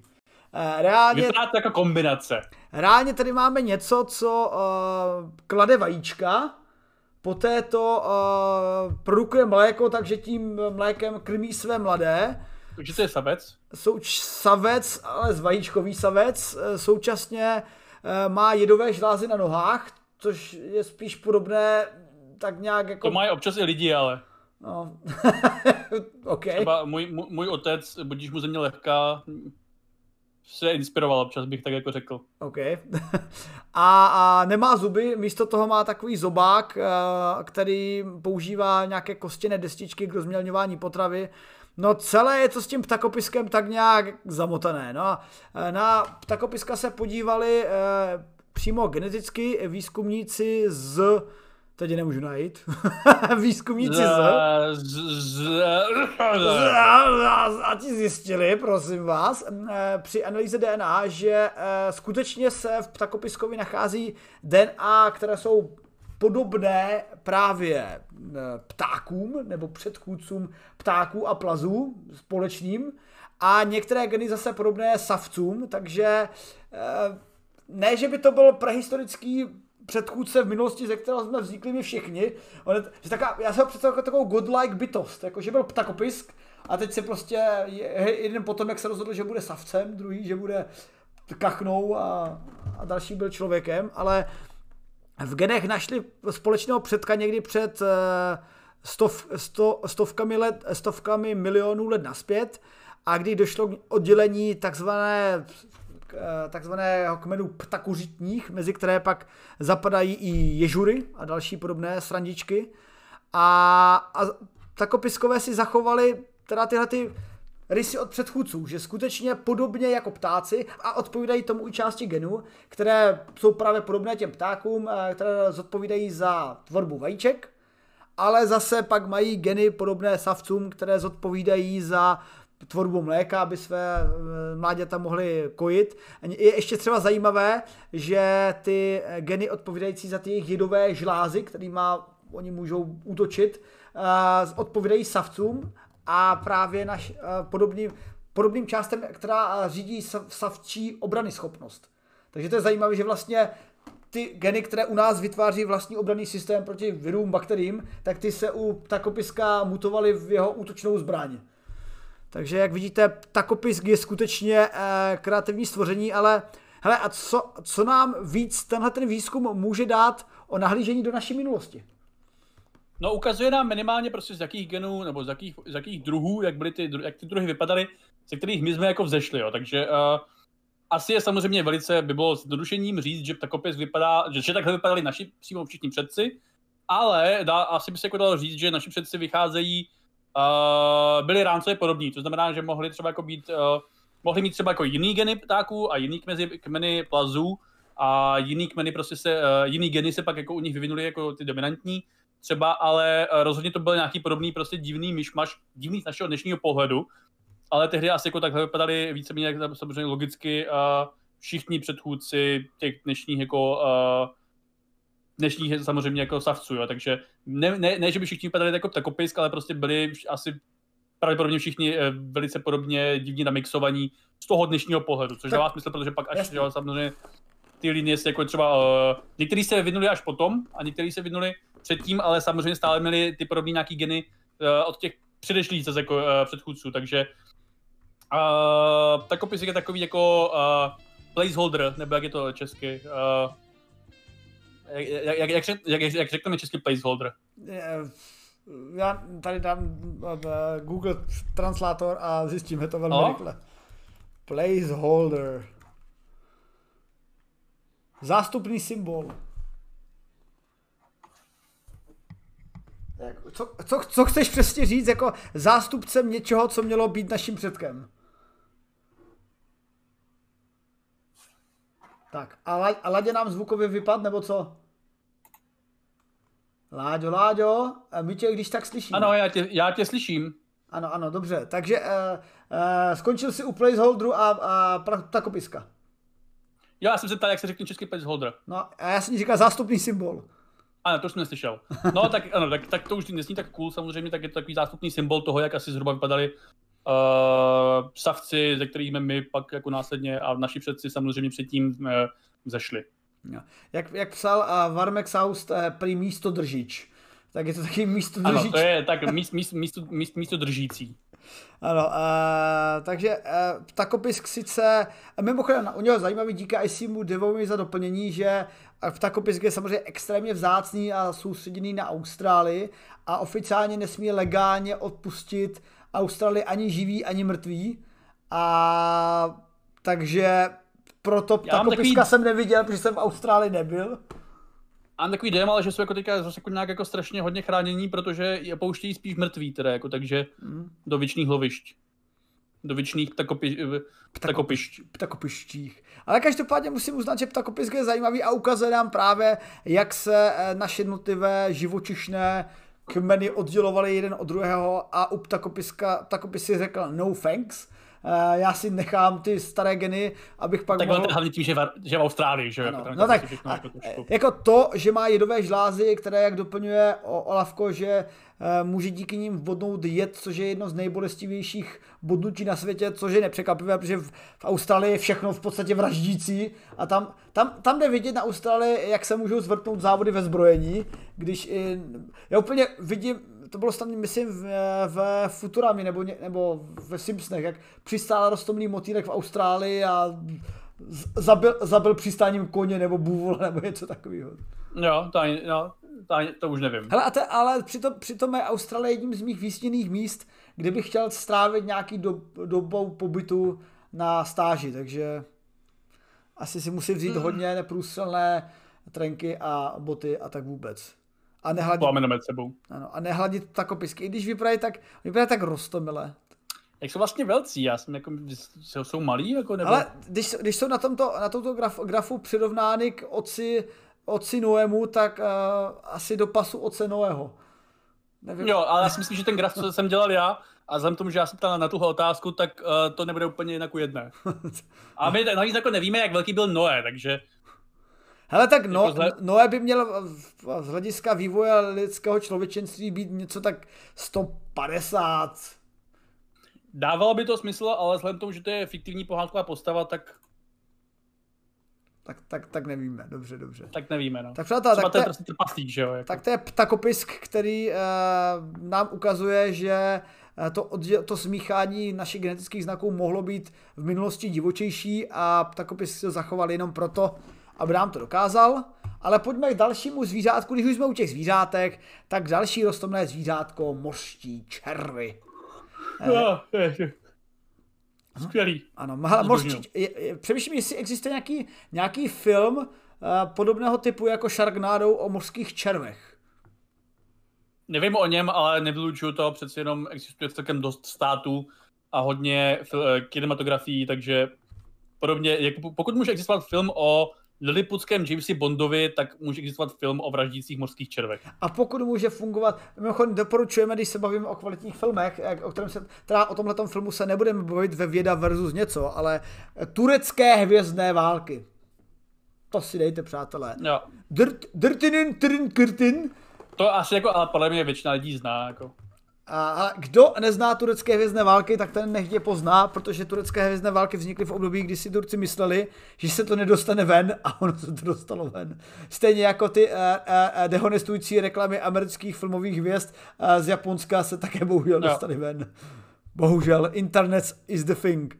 A Inu, pojďme k dalšímu tématu. Pojďme tedy k tématu morského červa. Morský červ žije i v současnosti. Je to taková rostomlá záležitost, která žije zahrabána na dně moří, vypadá nevinně, čouhá takových nějakých pár centimetříků. Pravda, ty zoubky vypadají trošičku jak něco z, z Ferdy Mravence, ten, jak se jmenuje, Mravkodav, ne? Nebo takový ta, Vzpomínáš si na pohádku Ferda Mravenec, jak se, jak uh, zachraňovali? dál. Takže to základní, základní scéna. Já jsem měl nějakou knihu o tom, ale jako to už si nepamatuju prostě. Základní scéna. Ferda Mravenec jde s Broukem Pitlíkem a jdou kolem takové e, prostě e, scéna jako z e, Tatooinu. A je tam taková důra a tam uvnitř je mravkodav. A on ten mrako, mravkodav, on si takhle odhrává písek a ten písek pak takhle spadává a vždycky tam spadají mravenci, on je sltne. A tenhle ten červík vypadá podobně, ale ještě nevinně, on je tam zahrabaný v tom a tohle vzniklo předtím nebo potom, co Eh, tady ta věc snědla uh, Janko Feta. To by to a, narážka. To je jako. dobrá otázka, jestli Ferda Mravnec se inspiroval Star Warsama nebo Star Warsy Ferdem Mravencem. Hm. Mravkolev. A to si zjistíme do příště. Ano, tak he, uh, otázka, kvízová otázka, kterou musíme zodpovědět do konce streamu. Kdo je starší, Sarlak nebo Mravkolev? A pojďme se teda podívat na podmorského červa. Ten je teda zahrabaný v bahínku a tak si nějak čeká a ve chvíli, kdy pluje kolem nějaká malinká rybička nebo nějaká krevetka nebo něco, tak se vymrští do délky až 3 metrů, 3 metrů, z pár centimetrů, 3 metrů a tu nebohou záležitost zhltne a je... A stáhne k sobě zase. A stáhne to prostě sobě. taková jako, on je, taková jako, uh, mě, mě, mě, mě to připomíná jako spíš jako třeba rostlinu, jo, která prostě by, nebo uh, trifidi vlastně chodili, ale takový ty rostliny z Fallouta, který prostě jako takhle jako eh, byli schopni jako se sápat, z jedničky se dvojky, to neznáš, Ah, okay. který byli schopni se jako takhle sápat po tobě jako na nějakou krátkou vzdálenost, ale jako rozhodně byly pohyblivější než prostě typické rostliny, které jako tady bych měl, kdyby mi nechcípli všechny, ale jako uh, on je taky že takový jako velice statický ten tvor, že je prostě jen v té svojí noře a vymyslí si do okolí a teda asi teda jako je schopný spíš nějak jo, uh, se rozmnožit a do víc prostě uh, nor ok- v okolí. A, no a tady ta studia naznačuje třeba, jak daleko evolučně sahá. No a z evolučně sahá až do období jak na, naprosto nepřekvapivého stovek milionů let zpátky. A u, Pravděpodobně, ale tady ta studie teda je, jde o něco eh, míň. jo, a tak 100 milionů let do minulosti pravděpodobně byl počátek tohle druhu, ale zjistilo se, že zhruba 20 milionů let naspět, eh, tedy desítky milionů let, eh, v té době byla většina fauny v mořích právě tenhle ten červík, protože podle nějakých nálezů zemin a skamenělých částí mořského dna se ukazuje, že byl velmi, velmi početný. V dnešní době už tak početný není, protože i toho červa určitě někdo dokáže, něco dokáže zežrat, možná potažmo vzájemně se zežerou, ale už není, eh, anebo není tak bohatý mořský biom, aby uživil velké množství červíků.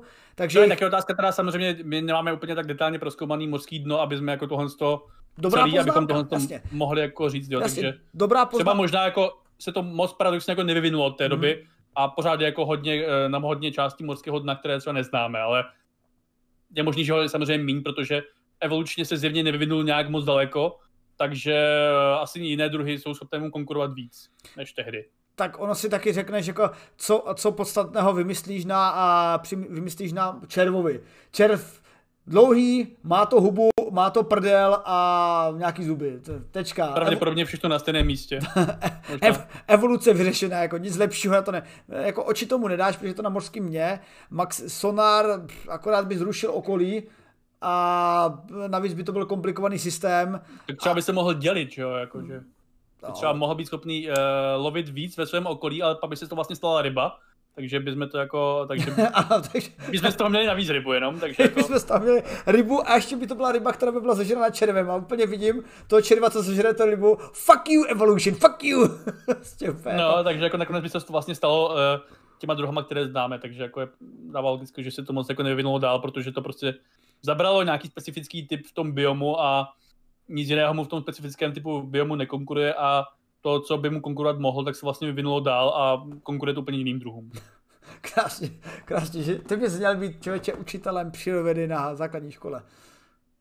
Bylo by to kouzelné. To radši ne, já mi na to nepříliš malé nervy. No, jenom ještě doplním, eh, jak Ládě správně řekl, my o mořském dně současnosti toho zase tolik nevíme a proč jsme viděli něco o mořském dně 20 milionů naspět je proto, že mořské dno bylo třeba na naší pevnině a díky tomu jsme ze skamenělin zjistili, sice ne samotného červa, protože ten červ je z měkké tkáně, která teda ne úplně dobře kam, skamení, ale eh, po červovi zůstaly cestičky, a ve skamenělých cestičkách se teda ukázalo, jak ten červ zhruba žil, jakou měl zhruba délku a dokonce se v nějaké z eh, skamenělých částí těch příbytků ukázaly i eh, známky po boji, takže zhruba se z toho dá tak jako nějak velmi laxně učit, jak velké stvoření dokázal on zežrat a které dokázal přemoci.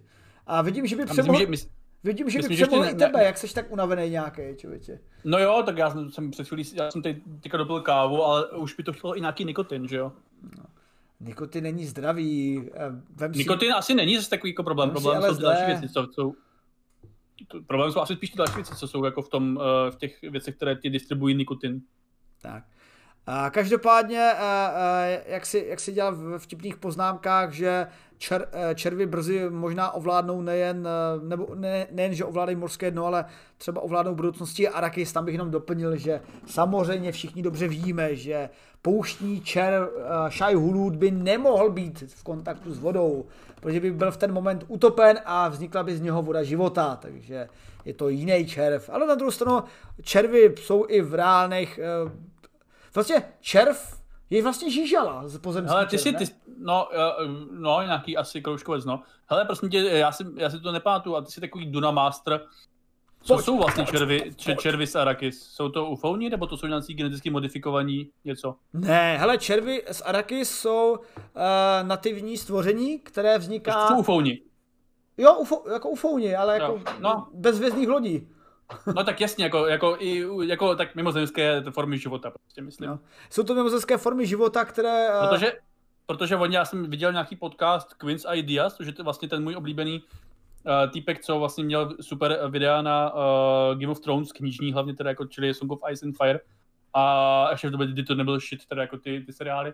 A právě pak přišel na Dunu, protože je to cool. A on právě, já jsem jako viděl jeho video na Complete Timeline of Duna Universe a tam právě jako říkali, že v podstatě nemám, že v Duně světě prostě nejsou mimozemštění jako Asgardina prostě civilizace.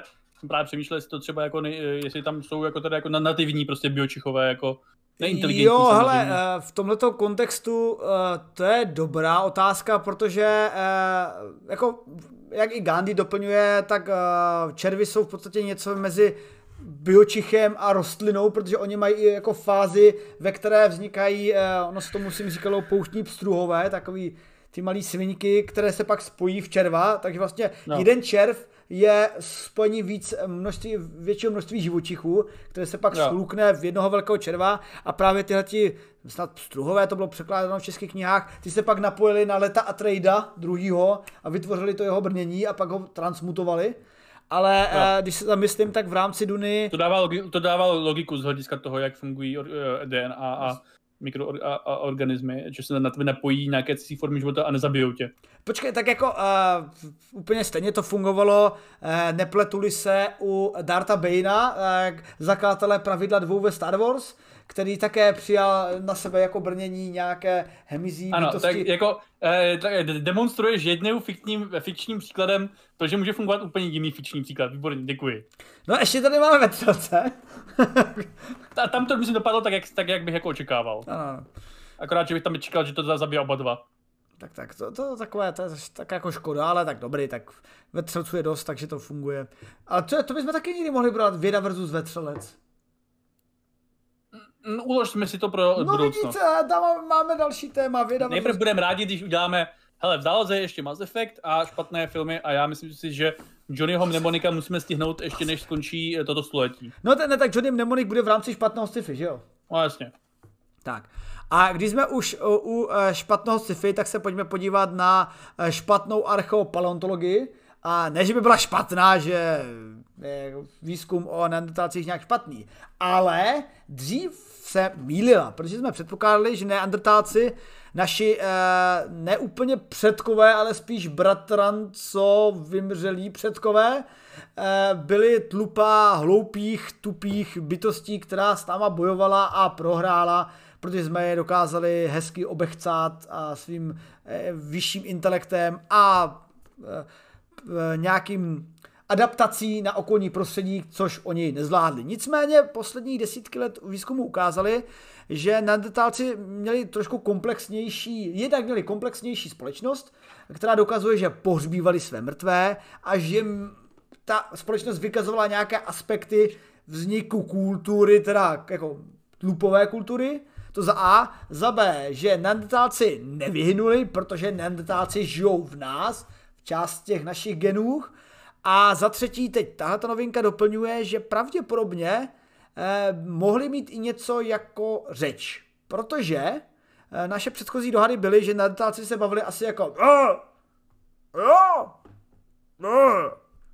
ale podle uh, uh, CT skenů jejich lepky se ukazuje, že jejich systém sluchu byl pravdě, je relativně podobný našim předkům a ty kůstky, které v lepce eh, fungují jako sluchové kůstky u neandertálců- byly podobné jako právě u našich předků proto, protože rozeznávali podobné zvuky jako u našich předků. A naši předkové rozeznávali mluvenou řeč, nějakou základní, a stejně tak by pravděpodobně to mělo fungovat u neandertálců. Takže to nešlo jenom nějaký ale šlo pravděpodobně u jako Gruštak, daparak, nuchruk, fuk. Něco takového jako. Překlad. A, a, z, jo, já jsem si vzpomněl na mluvící, eh, mluvící stěnu na podkově. No, jo, já jsem si, Jo, jo. já jsem si vzpomněl právě na Far Cry Primal, kde, kde Ah. ale hele, Far Cry Primal opět, opět musím doporučit, hned tady musím dát nějaký trailer, trailer k Far Cry Prim- Primal, Far Cry Primal, protože ten se odehrává v období zhruba uh, vymření neandertálců a vý, vývoje člověka kromaňonského. Musím dát trailer. Trailer musím dát. A, a To nás zase demonetizujou. a to je pravda. Tak, tak to nedám. tak si Má- Už, už jsme to asi dvě hodiny, tak prosím tě, eh, něco z toho bychom mohli aspoň. tak, tak dobře, tak Far Cry Primal. Ne, že by nám to vydělávalo takový strašný peníze, ale je to... To a vůbec, mo, v- o Far Cry Primal už mluvím asi jako po třetí, tak by mě Jo. mohli konečně, nás konečně mohli zasponzorovat za to, jak je tady furt zmiňuju. No já myslím, že to třeba budeš hrát na Twitchi. A Já už jsem to hrál. Okay, Já, já, nerad, hru, já nerad hraju hru k, k, eh, po druhé, když se nemenuje Mass Effect nebo Fallout, takže... No jo. takže tak. jsem teďka přemýšlel, že by si tady pořídil, že by si stál znovu dvojku. No, pokračujeme. No, to každopádně... řešíme? Neandertálci. Řešíme neandertálce, které teda ve Far Cry Primal taky potkáte a také tam na vás něco říkají, takže zase se ukazuje, že hra Far Cry Primal nekecala a že skutečně neandertálci byli pravděpodobně schopni eh, vnímat řeč a my řeč považujeme za absolutní masivní evoluční výhodu. Jakože, OK, tak člověk má palec proti prstům, což nám umožňuje mnohé. Co ještě máme za superschopnosti proti, proti zvířatům? Eh, no jako vyšší inteligenci, ale podle mě ta inteligence by se nemohla vyvíjet bez toho, aby jsme byli schopni si předávat. Ona, ona ta inteligence je taky otázka, protože teď třeba zase jako pár dní zpátky, je či dost, eh, relativně čerstvá zpráva, uh, sepie prošly nějakými kognitivními testy, které, kterými projdou, prošly děti. Což samozřejmě neznamená že sepie jsou stejně chytré jako děti lidské, ale rozhodně to znamená, uh, že jsou chytnější, než se jako předtím jako vědělo, že jsou. Jo? Teď to víme o něco jako jasněji. A přesně teda jako prošli marshmallow testem, což znamená, že uh, když, když dostali zjednodušení na výběr, jestli se žerou eh, hned menší porci nebo později větší porci, tak se dokázali dostatečně dlouho ubránit, aby se žrali tu, uh, to druhý, jo, což znamená, že mít teda jako Tak to nějak už, to, už, to už je drsný výsledek pro sepie, to musím uznat. Jo, jo, jo, jako, uh, což jako teda, uh, což jako teda znamená, že jako jsou fakt jako schopní nějakým způsobem plánovat víc, než jako teda, tady ten test teda zvládli uh, uh, jiní primáti, nějak to zvládli teda, myslím, že právě opět klasicky uh, vrány, a, nebo teda jako ravens, já to vždycky pletu vrány, havrani, prostě tady ti ptáci. A nějak to s určitou schopností a ne vždy jako stejnou zvládají psy, jo, takže je možné, a samozřejmě tím nechci říkat, že sepie jsou eh, stejně inteligentní jako lidé, nebo že jsou stejně inteligentní jako lidské uh, děti.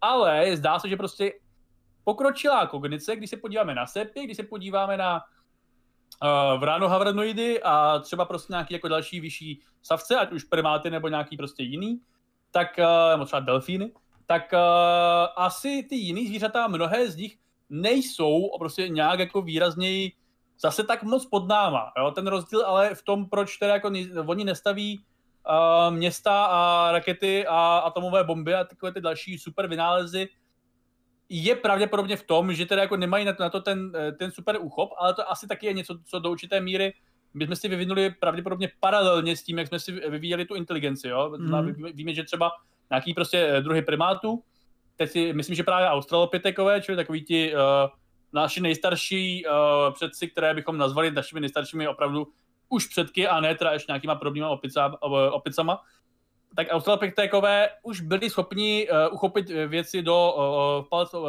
ten protikladný palec, ale uh, museli to jako teda už dělat komplikovaněji a neměli v té ruce ještě takovou prostě uh, uh, motoriku jemnou, jako máme my, no, nebo aspoň někteří z nás. A uh, tady ta samozřejmě schopnost té jedné motoriky u nás, ta, ten úchop, se asi prostě vyvinul paralelně s tím, jak bychom začali dělat s tím ty nástroje. Takže samozřejmě eh, jako slon prostě nemáte šanci eh, udělat mikročip a pravděpodobně ani pazourek s tím svým uh, chobotem, nebo prostě jako delfín s tím svým uh, rypákem. Uh, takže do určité míry to, že my jsme si vyvinuli tady ten prostě, tady tu věc, tady ty prsty, třeba podobně jako prostě šimpanzi, by byly jako takhle, tak jsme měli štěstí, ale pak už to od nějaký další fáze asi teda jako šlo ruku v ruce uh, uh, tady, s tím, tady s tím prostě vývojem, jo, takže my jsme jako měli štěstí, ale zároveň to asi šlo nějak jako i dál, ale co se tím snažím teda jako říct je, že to hlavní, uh, asi u nás, naše ta hlavní výhoda, krom teda těch rukou, kterým se nebudu zase vracet, je asi ta řeč. Jo? Mhm. Takže my jsme schopni kooperovat mezi sebou a to je obrovská, obrovská výhoda. Já teď si prostě vem, čím my se teďka bavíme mezi sebou, jo? přes internet na počítačích. Já jsem ten internet nepostavil, ani jsem nepostavil ten počítač a ty třeba bys měl nějakou schopnost postavit uh, uh, Třeba něco tvůj z toho a- počítač? Třeba můj počítač na základě dílů, které si jako uh, jednou uh, objednáš a jednou tě přivezou. Ale bez, je ale jako- bez Rudina I, i tu a schopnost to postavit ne, nikdy. nemáš toho, že by si to naučil sám, nebo že by ti to naučil tvůj otec, nebo že by si to, nebo že bys to chápal pomocí svých prostě instinktů. Ty to máš díky tomu, že jsi prošel školstvím a případně nějakýma jinýma uh, learning experience, jo, nějakýma prostě zkušenostma učí, učícíma, ty ti to řekli nějací jiní lidé. A teď my bychom, my kdybychom si prostě uměli domlouvat jenom hunga bunga, nebo prostě jenom třeba posunky, nebo uh, tak prostě nedojdeme tady do té fáze, kdy jsme schopni uh, si řečí, což vlastně, co je to řeč? Řeč je nějaký uh, umělý, uh, umělý kód, který si předáváme na základě uh, uh, vibrací ve vzduchu. Jo? Pokud, to, pokud to uslyšíme jako uslyšíme, anebo jsou to nějaké divné uh, znaky specifického tvaru, které jsou buď na uh, vytištěné na kusu stromu, čili jako na, papíře vytisknuté, anebo uh, nám to teda jako dělají uh, umělý kry, uh, krystaly, jo, eh, tekutý na monitoru. Jasně. Takže prostě jako to je něco hodně Ano, v podstatě, v zvláštního. podstatě se chceš natchnout nad tím, že jak řeč, která působí jako přenos informací, znalostí a jejich udržení, eh, dokáže komprimovat to věd- vědění do nějakého jednoduše předatelného tvaru. Nejen komprimovat, ale předávat. Jo? To je něco prostě strašně důležitého, že mi prostě, jak se vždycky jako, jo, říká, že věda stojí prostě na ramenou těch obrů, těch předešlých, jako, eh, tak to je právě ale v přírodě moc jako neznáme, že by si to prostě krom DNA. A DNA je pokus o mil a s odchylkou jedné generace. Kdybychom my měli dělat pokus o s odchylkou generace, tak ve chvíli, kdy se prostě ne- nepovede jde experiment, tak bychom museli, hypoteticky prostě, aby to aproximoval, abychom prostě museli čekat v rámci vědy dalších prostě 30 let, než uh, ten experiment uděláme znovu. Jo? Takže je jasný, že uh, řeč je něco, co ale neuvěřitelně uh, moc efektivně, to se prostě ani nedá říct, jak podstatný to je pro nás jako civilizaci a nás prostě jako druh, jak to moc prostě urychlilo náš další vývoj a případně my skrz to pak samozřejmě můžeme uh, multiplikovat ty další jako zdroje a tak dále, jo, ale uh, jakmile prostě získáš řeč, tak máš na půlku z půlky vyhráno. A, a tohle prosím tě, eh, pomocí stroje času se vrátí k neandertácům a řekni jim to, přátelé, máte řeč, máte z půlky vyhráno. Oni! No, Tak jen z půlky, no, jako neříkám prostě celý, no, samozřejmě nějak komunikují i jiný živočichové, jo, prostě Hele, já, úplně, třeba. já úplně vidím, ty bys tam přiletěl strojem času, řekl, "Př- přátelé na práci, máte z půlky vyhráno. A já bych tam přiletěl o, o, des, o pár tisíc let později a řekl bych, první vyhrání z kapsy vyhání. No, nebo by tam se přijel, a, takže teď bys to vrátil zpátky do, té, do těch historických análů, jak to má, jak to má uh, správně být, jo. A jako říkám, zase jako uh, řeč, zase jako, a to je úplně nepřeženu, samozřejmě nějak komunikují i spousta jiných živočichů, jo, ať už prostě Jo, křičí. nějak komunikují A- spousta jiných živočichů, ale ty třeba musí, protože řeč nemají, využívat všechny další aspekty, barvu peří, pohyby, feromony. No právě, jo, a tím si prostě už jako předáš ty informace o něco jako hůř, takže uh, Jako já úplně Nevím, vidím, jak- já úplně vidím eh, vari, varianta rozhovoru dvě, uh, uh, Láďo, jdeme na pivo, to by bylo a teď bych ti svítil, svítil do oka, pokud jsem se s tebou nějak komunikovat všemi různými způsoby, ale prostě ne. Řeč je jednoduchá, řeknu ti, Láďo, pojď na pivo, čtyři slova, několik sáhlásek, samohlásek, ty řekneš ne, protože nemůžu do jiného okresu a všechno jisté. Vyřešeno. Jo, jo, jo.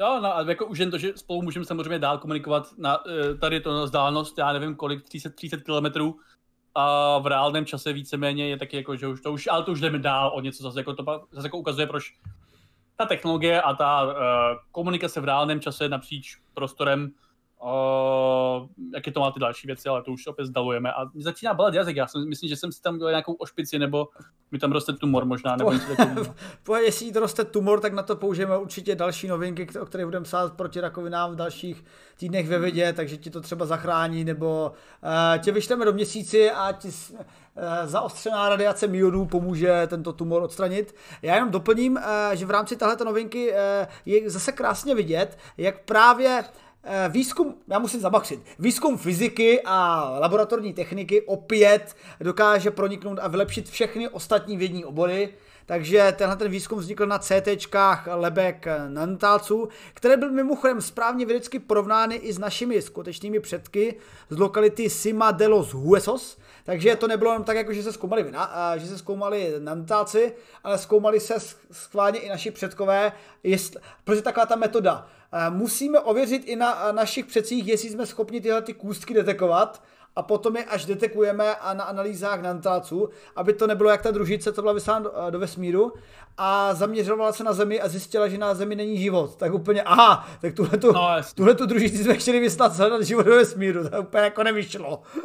A takže tenhle ten výzkum probíhal takhle a právě uh, dosažitelnost CT pro archeologii taky nebyl, není úplně něco, co bylo dřív obvyklý a z čehož teď můžou uh, archeologové využívat teď a právě i třeba analýzy 3D analýzy obrazu, modelování a jsou schopni fakt rozeznat na těch uh, pozůstacích, protože tohle je samozřejmě celá lepka na ale kdo ví z jakých fragmentů to skutečně zkoumali, že to asi nebyly úplně jednolité kusy a jenom doplním, eh, ten výzkum byl teda proveden na pěti lepkách neandertálců, kteří byli starý asi zhruba 430 tisíc let. A ukazuje se, že už tehdy měli ten náš sluch, komple, ten sluch kompletní, což pravděpodobně, jak říkala Ladě, bylo z půlky vyhráno, ale sorry, bohužel jenom z půlky a nebylo to vše. A pozor, nesmím zapomenout, hrali jste mi už tady několikrát a nesmím zapomenout poděkovat novým subscriberům. Takže vítám mezi subscribery Virátora Palete, který si předplatil jeden měsíc a vítám taky nedávno zvoucího Monster, Monster Opa. Takže díky oběma za nové subscribery. A když už děkujeme subscriberům, tak poděkujeme všem našim podporovatelům, protože se dostáváme na závěr našeho streamu, nebojte, ještě si něco řekneme o našich plánech a tak dále. Ale na tomto místě bych chtěl poděkovat těm, kteří podporují Vědátora na Twitchi i startovači. Eh, pokud nás chcete podpořit v tomhletom, nejenom v tomhletom našem konání, které třeba může být kvalitní, ale třeba kvalitnější obsahy na Facebooku, nebo třeba na YouTube, anebo i na obrázky na Twitchi a Instagramu a všude možně. Mimochodem, kdo tady přišel později, tak znovu dávám k dispozici anketu, která jejich výsledek nás zajímá a musíme ji debiasovat, protože ta anketa byla umístěna uh, původně na Facebooku a kde obvykle čtete vydátora. Tak nám tam nahlasujte ty, kdo ještě nehlasoval, kde obvykle čtete vydátora. A, a ať ho čtete kdekoliv, tak nás prosím podpořte na startovači, kde na startovač.cz máme mezi patrony už mnoho podporovatelů, ale chceme dosáhnout nějakých levelů, aby jsme mohli lépe platit třeba korektory, aby Ladě pak neměl tři chyby eh, v pěti slovech a tak vůbec už pak zase nebude taková zábava. Jo, že je to pravda. Eh, tím, tím vlastně testujeme mutaci slov, a, a, a ukazujeme vlastně na praktických případech. To je ono, to je ono, to, to je ono. No. Jako třeba tím právě zjistíme to, objevíme nějaký slovo, které je mnohem lepší, že jo, tak než no. to současné slovo.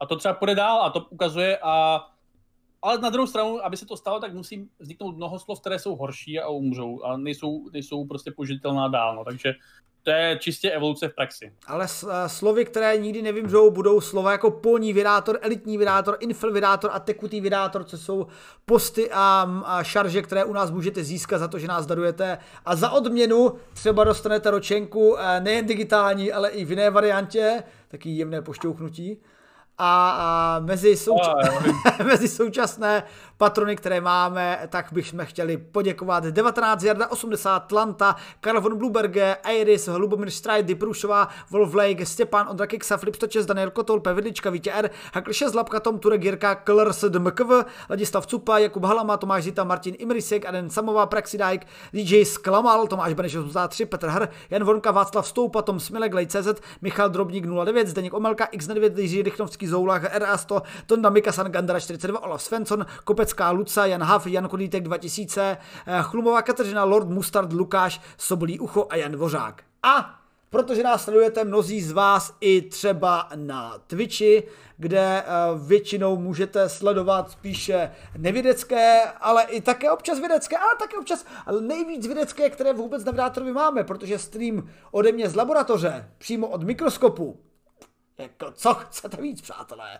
A všechny podporovatele na Twitchi, eh, tímto i nové dva podporovatele, které jsme tady vítali, eh, tady vítáme a takže díky znovu Palete, Bádvu, Mrskmen, Bielda 69, Kuriosky 12, Miso 1 SVK, Kost, Costa Siela Kuroshima, Illuminator CZ, Alcatraz 9996, John K3, Luky Lukášek, to na Mikasa nebo 91, Sobolí ucho, Patrik Kořenář, Uvaga Boreček, Izabela Rosák, Mr. Martin Rota, Termix 3815, Rudin 1, 333 stříbrných stříkaček, Slovensko ICDF, Lutien 32, Řád svobodných zedářů, Typeček, Pangervan 93, Mirland 007, Dudius 87, Viktor 43, Marx 31, Tiberius 47, Dave od Science Reveal, Assertion Error, Heliodorace, Jetalinka, Adela už večeřela, Starglation Monster U, Prembil, Akula, HVV, Bádvo, Mrskman, Lukáš V, 666, Hampy SK a všem vám patří. Dík, přátelé. A neumím to tak rychle jako Patrik Kořenář, ale něco s tím udělám a musíte mi to stopovat vždycky abych to zvládal ještě rychleji, než to zvládá můj, můj vůdce a vzor Patrik, který teda jede jak raketa. Ale na to jsou myslím nějaké soutěže, ne? Vždycky přečíst nějaký text strašně rychle. Uh, je to možné. Uh, já neznám všechny soutěže na světě, takže neznám ani tuhle soutěž. To je, to je chybné, to je chybné. A, a dneska ti uh, sub vypršel Prembile, a takže to je úplně ideální, při, ideální příležitost si tam hodit další. Jinak, uh, jaké jsou teda plány na další dny? No, je teď 9 hodin a vzhledem k tomu, že uh, brzo stávám, tak dneska asi nebude pařící stream. Nicméně v dalších dnech bude. Nebojte se i s naším vzácným hostem Fluffem.cz, kterého jste si na Twitchi tak oblíbili. A co se týče dalšího vydátorského obsahu, tak pravděpodobně věda versus špatné sci-fi, nebo divný sci-fi, v závorce Wandering Earth, uh, teď jsem zapomněl. Johnny Mnemonics. Johnny Mnemonic a, a The Midnight Sky, tak si probereme aspekty těch sci-fi a povíme si, jak... Jo, ještě si čtvrtý říkal nějaký, to, to starý sci-fi. A to není špatný, to je, to je, to je uh, out... Uh Outlast, myslím, Outlast, že to jmenuje no. s Johnem Connerym, ale to není špatný, to je jako já to mám moc rád. A, ale jako je to takový průměrný. A má tam Sean Connery něco víc než uh, utáhle červené slipy? Ale, možná bychom to ale mohli nechat třeba vyhlasovat. Dobře, že, že probereme dobře, dobře, já, jako... dobře, já bych to viděl takhle, já bych to viděl takhle. Výbor, výborné téma na hlasování, hodíme to na, videa, na Facebook. Uh, určitě probereme Johnnyho Mnemonika, uh, Wandering Earth a uh, The Midnight Sky a hoďte na nás ještě jedno nejdivnější sci co vás napadne, které byste chtěli probrat a uvidíme, dáme hlasovací kampaň na vydátora. Hodíme to i tady na Twitchi, tu stejnou kampaň, eh, aby to bylo tak nějak fair z obou polů a uvidíme, kterým posledním sci rozšíříme naši sbírku a já, mám, filmů. a já mám v plánu, že si pustím pouze jeden z těch dvou filmů, které si chceš uh, probírat, protože odmítám se dívat na tu čínskou věc s tím Jupiterem pohodě. Takže, to, Hele, takže uh, tam, budu, tam budu hrát Františka.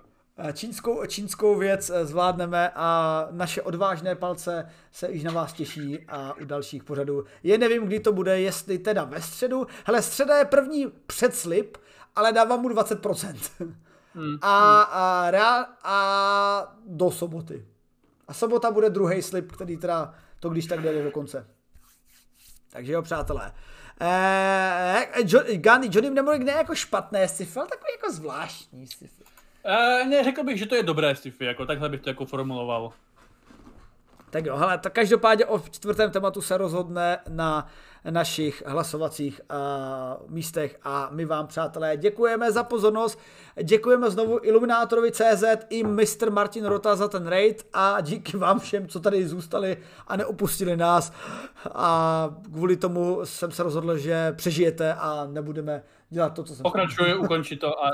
A nebojte, již končíme, protože má, nás čeká velkolepá práce, která je velmi tajná a musíme do ní s Láďou. To... Že ano, Láďo. Já jsem nebudu trochu pauzu, prosím tě. To je, to... Ne, ne, ne, ne, hodiny. Není čas dávat pauzy, musíme pracovat. Tak jo, přátelé, uh. dobrou noc, čau a zase u dalších streamů na viděnou. Zde na Twitchi u herních streamů s Flafem pravděpodobně. Dobrou moč. Čau.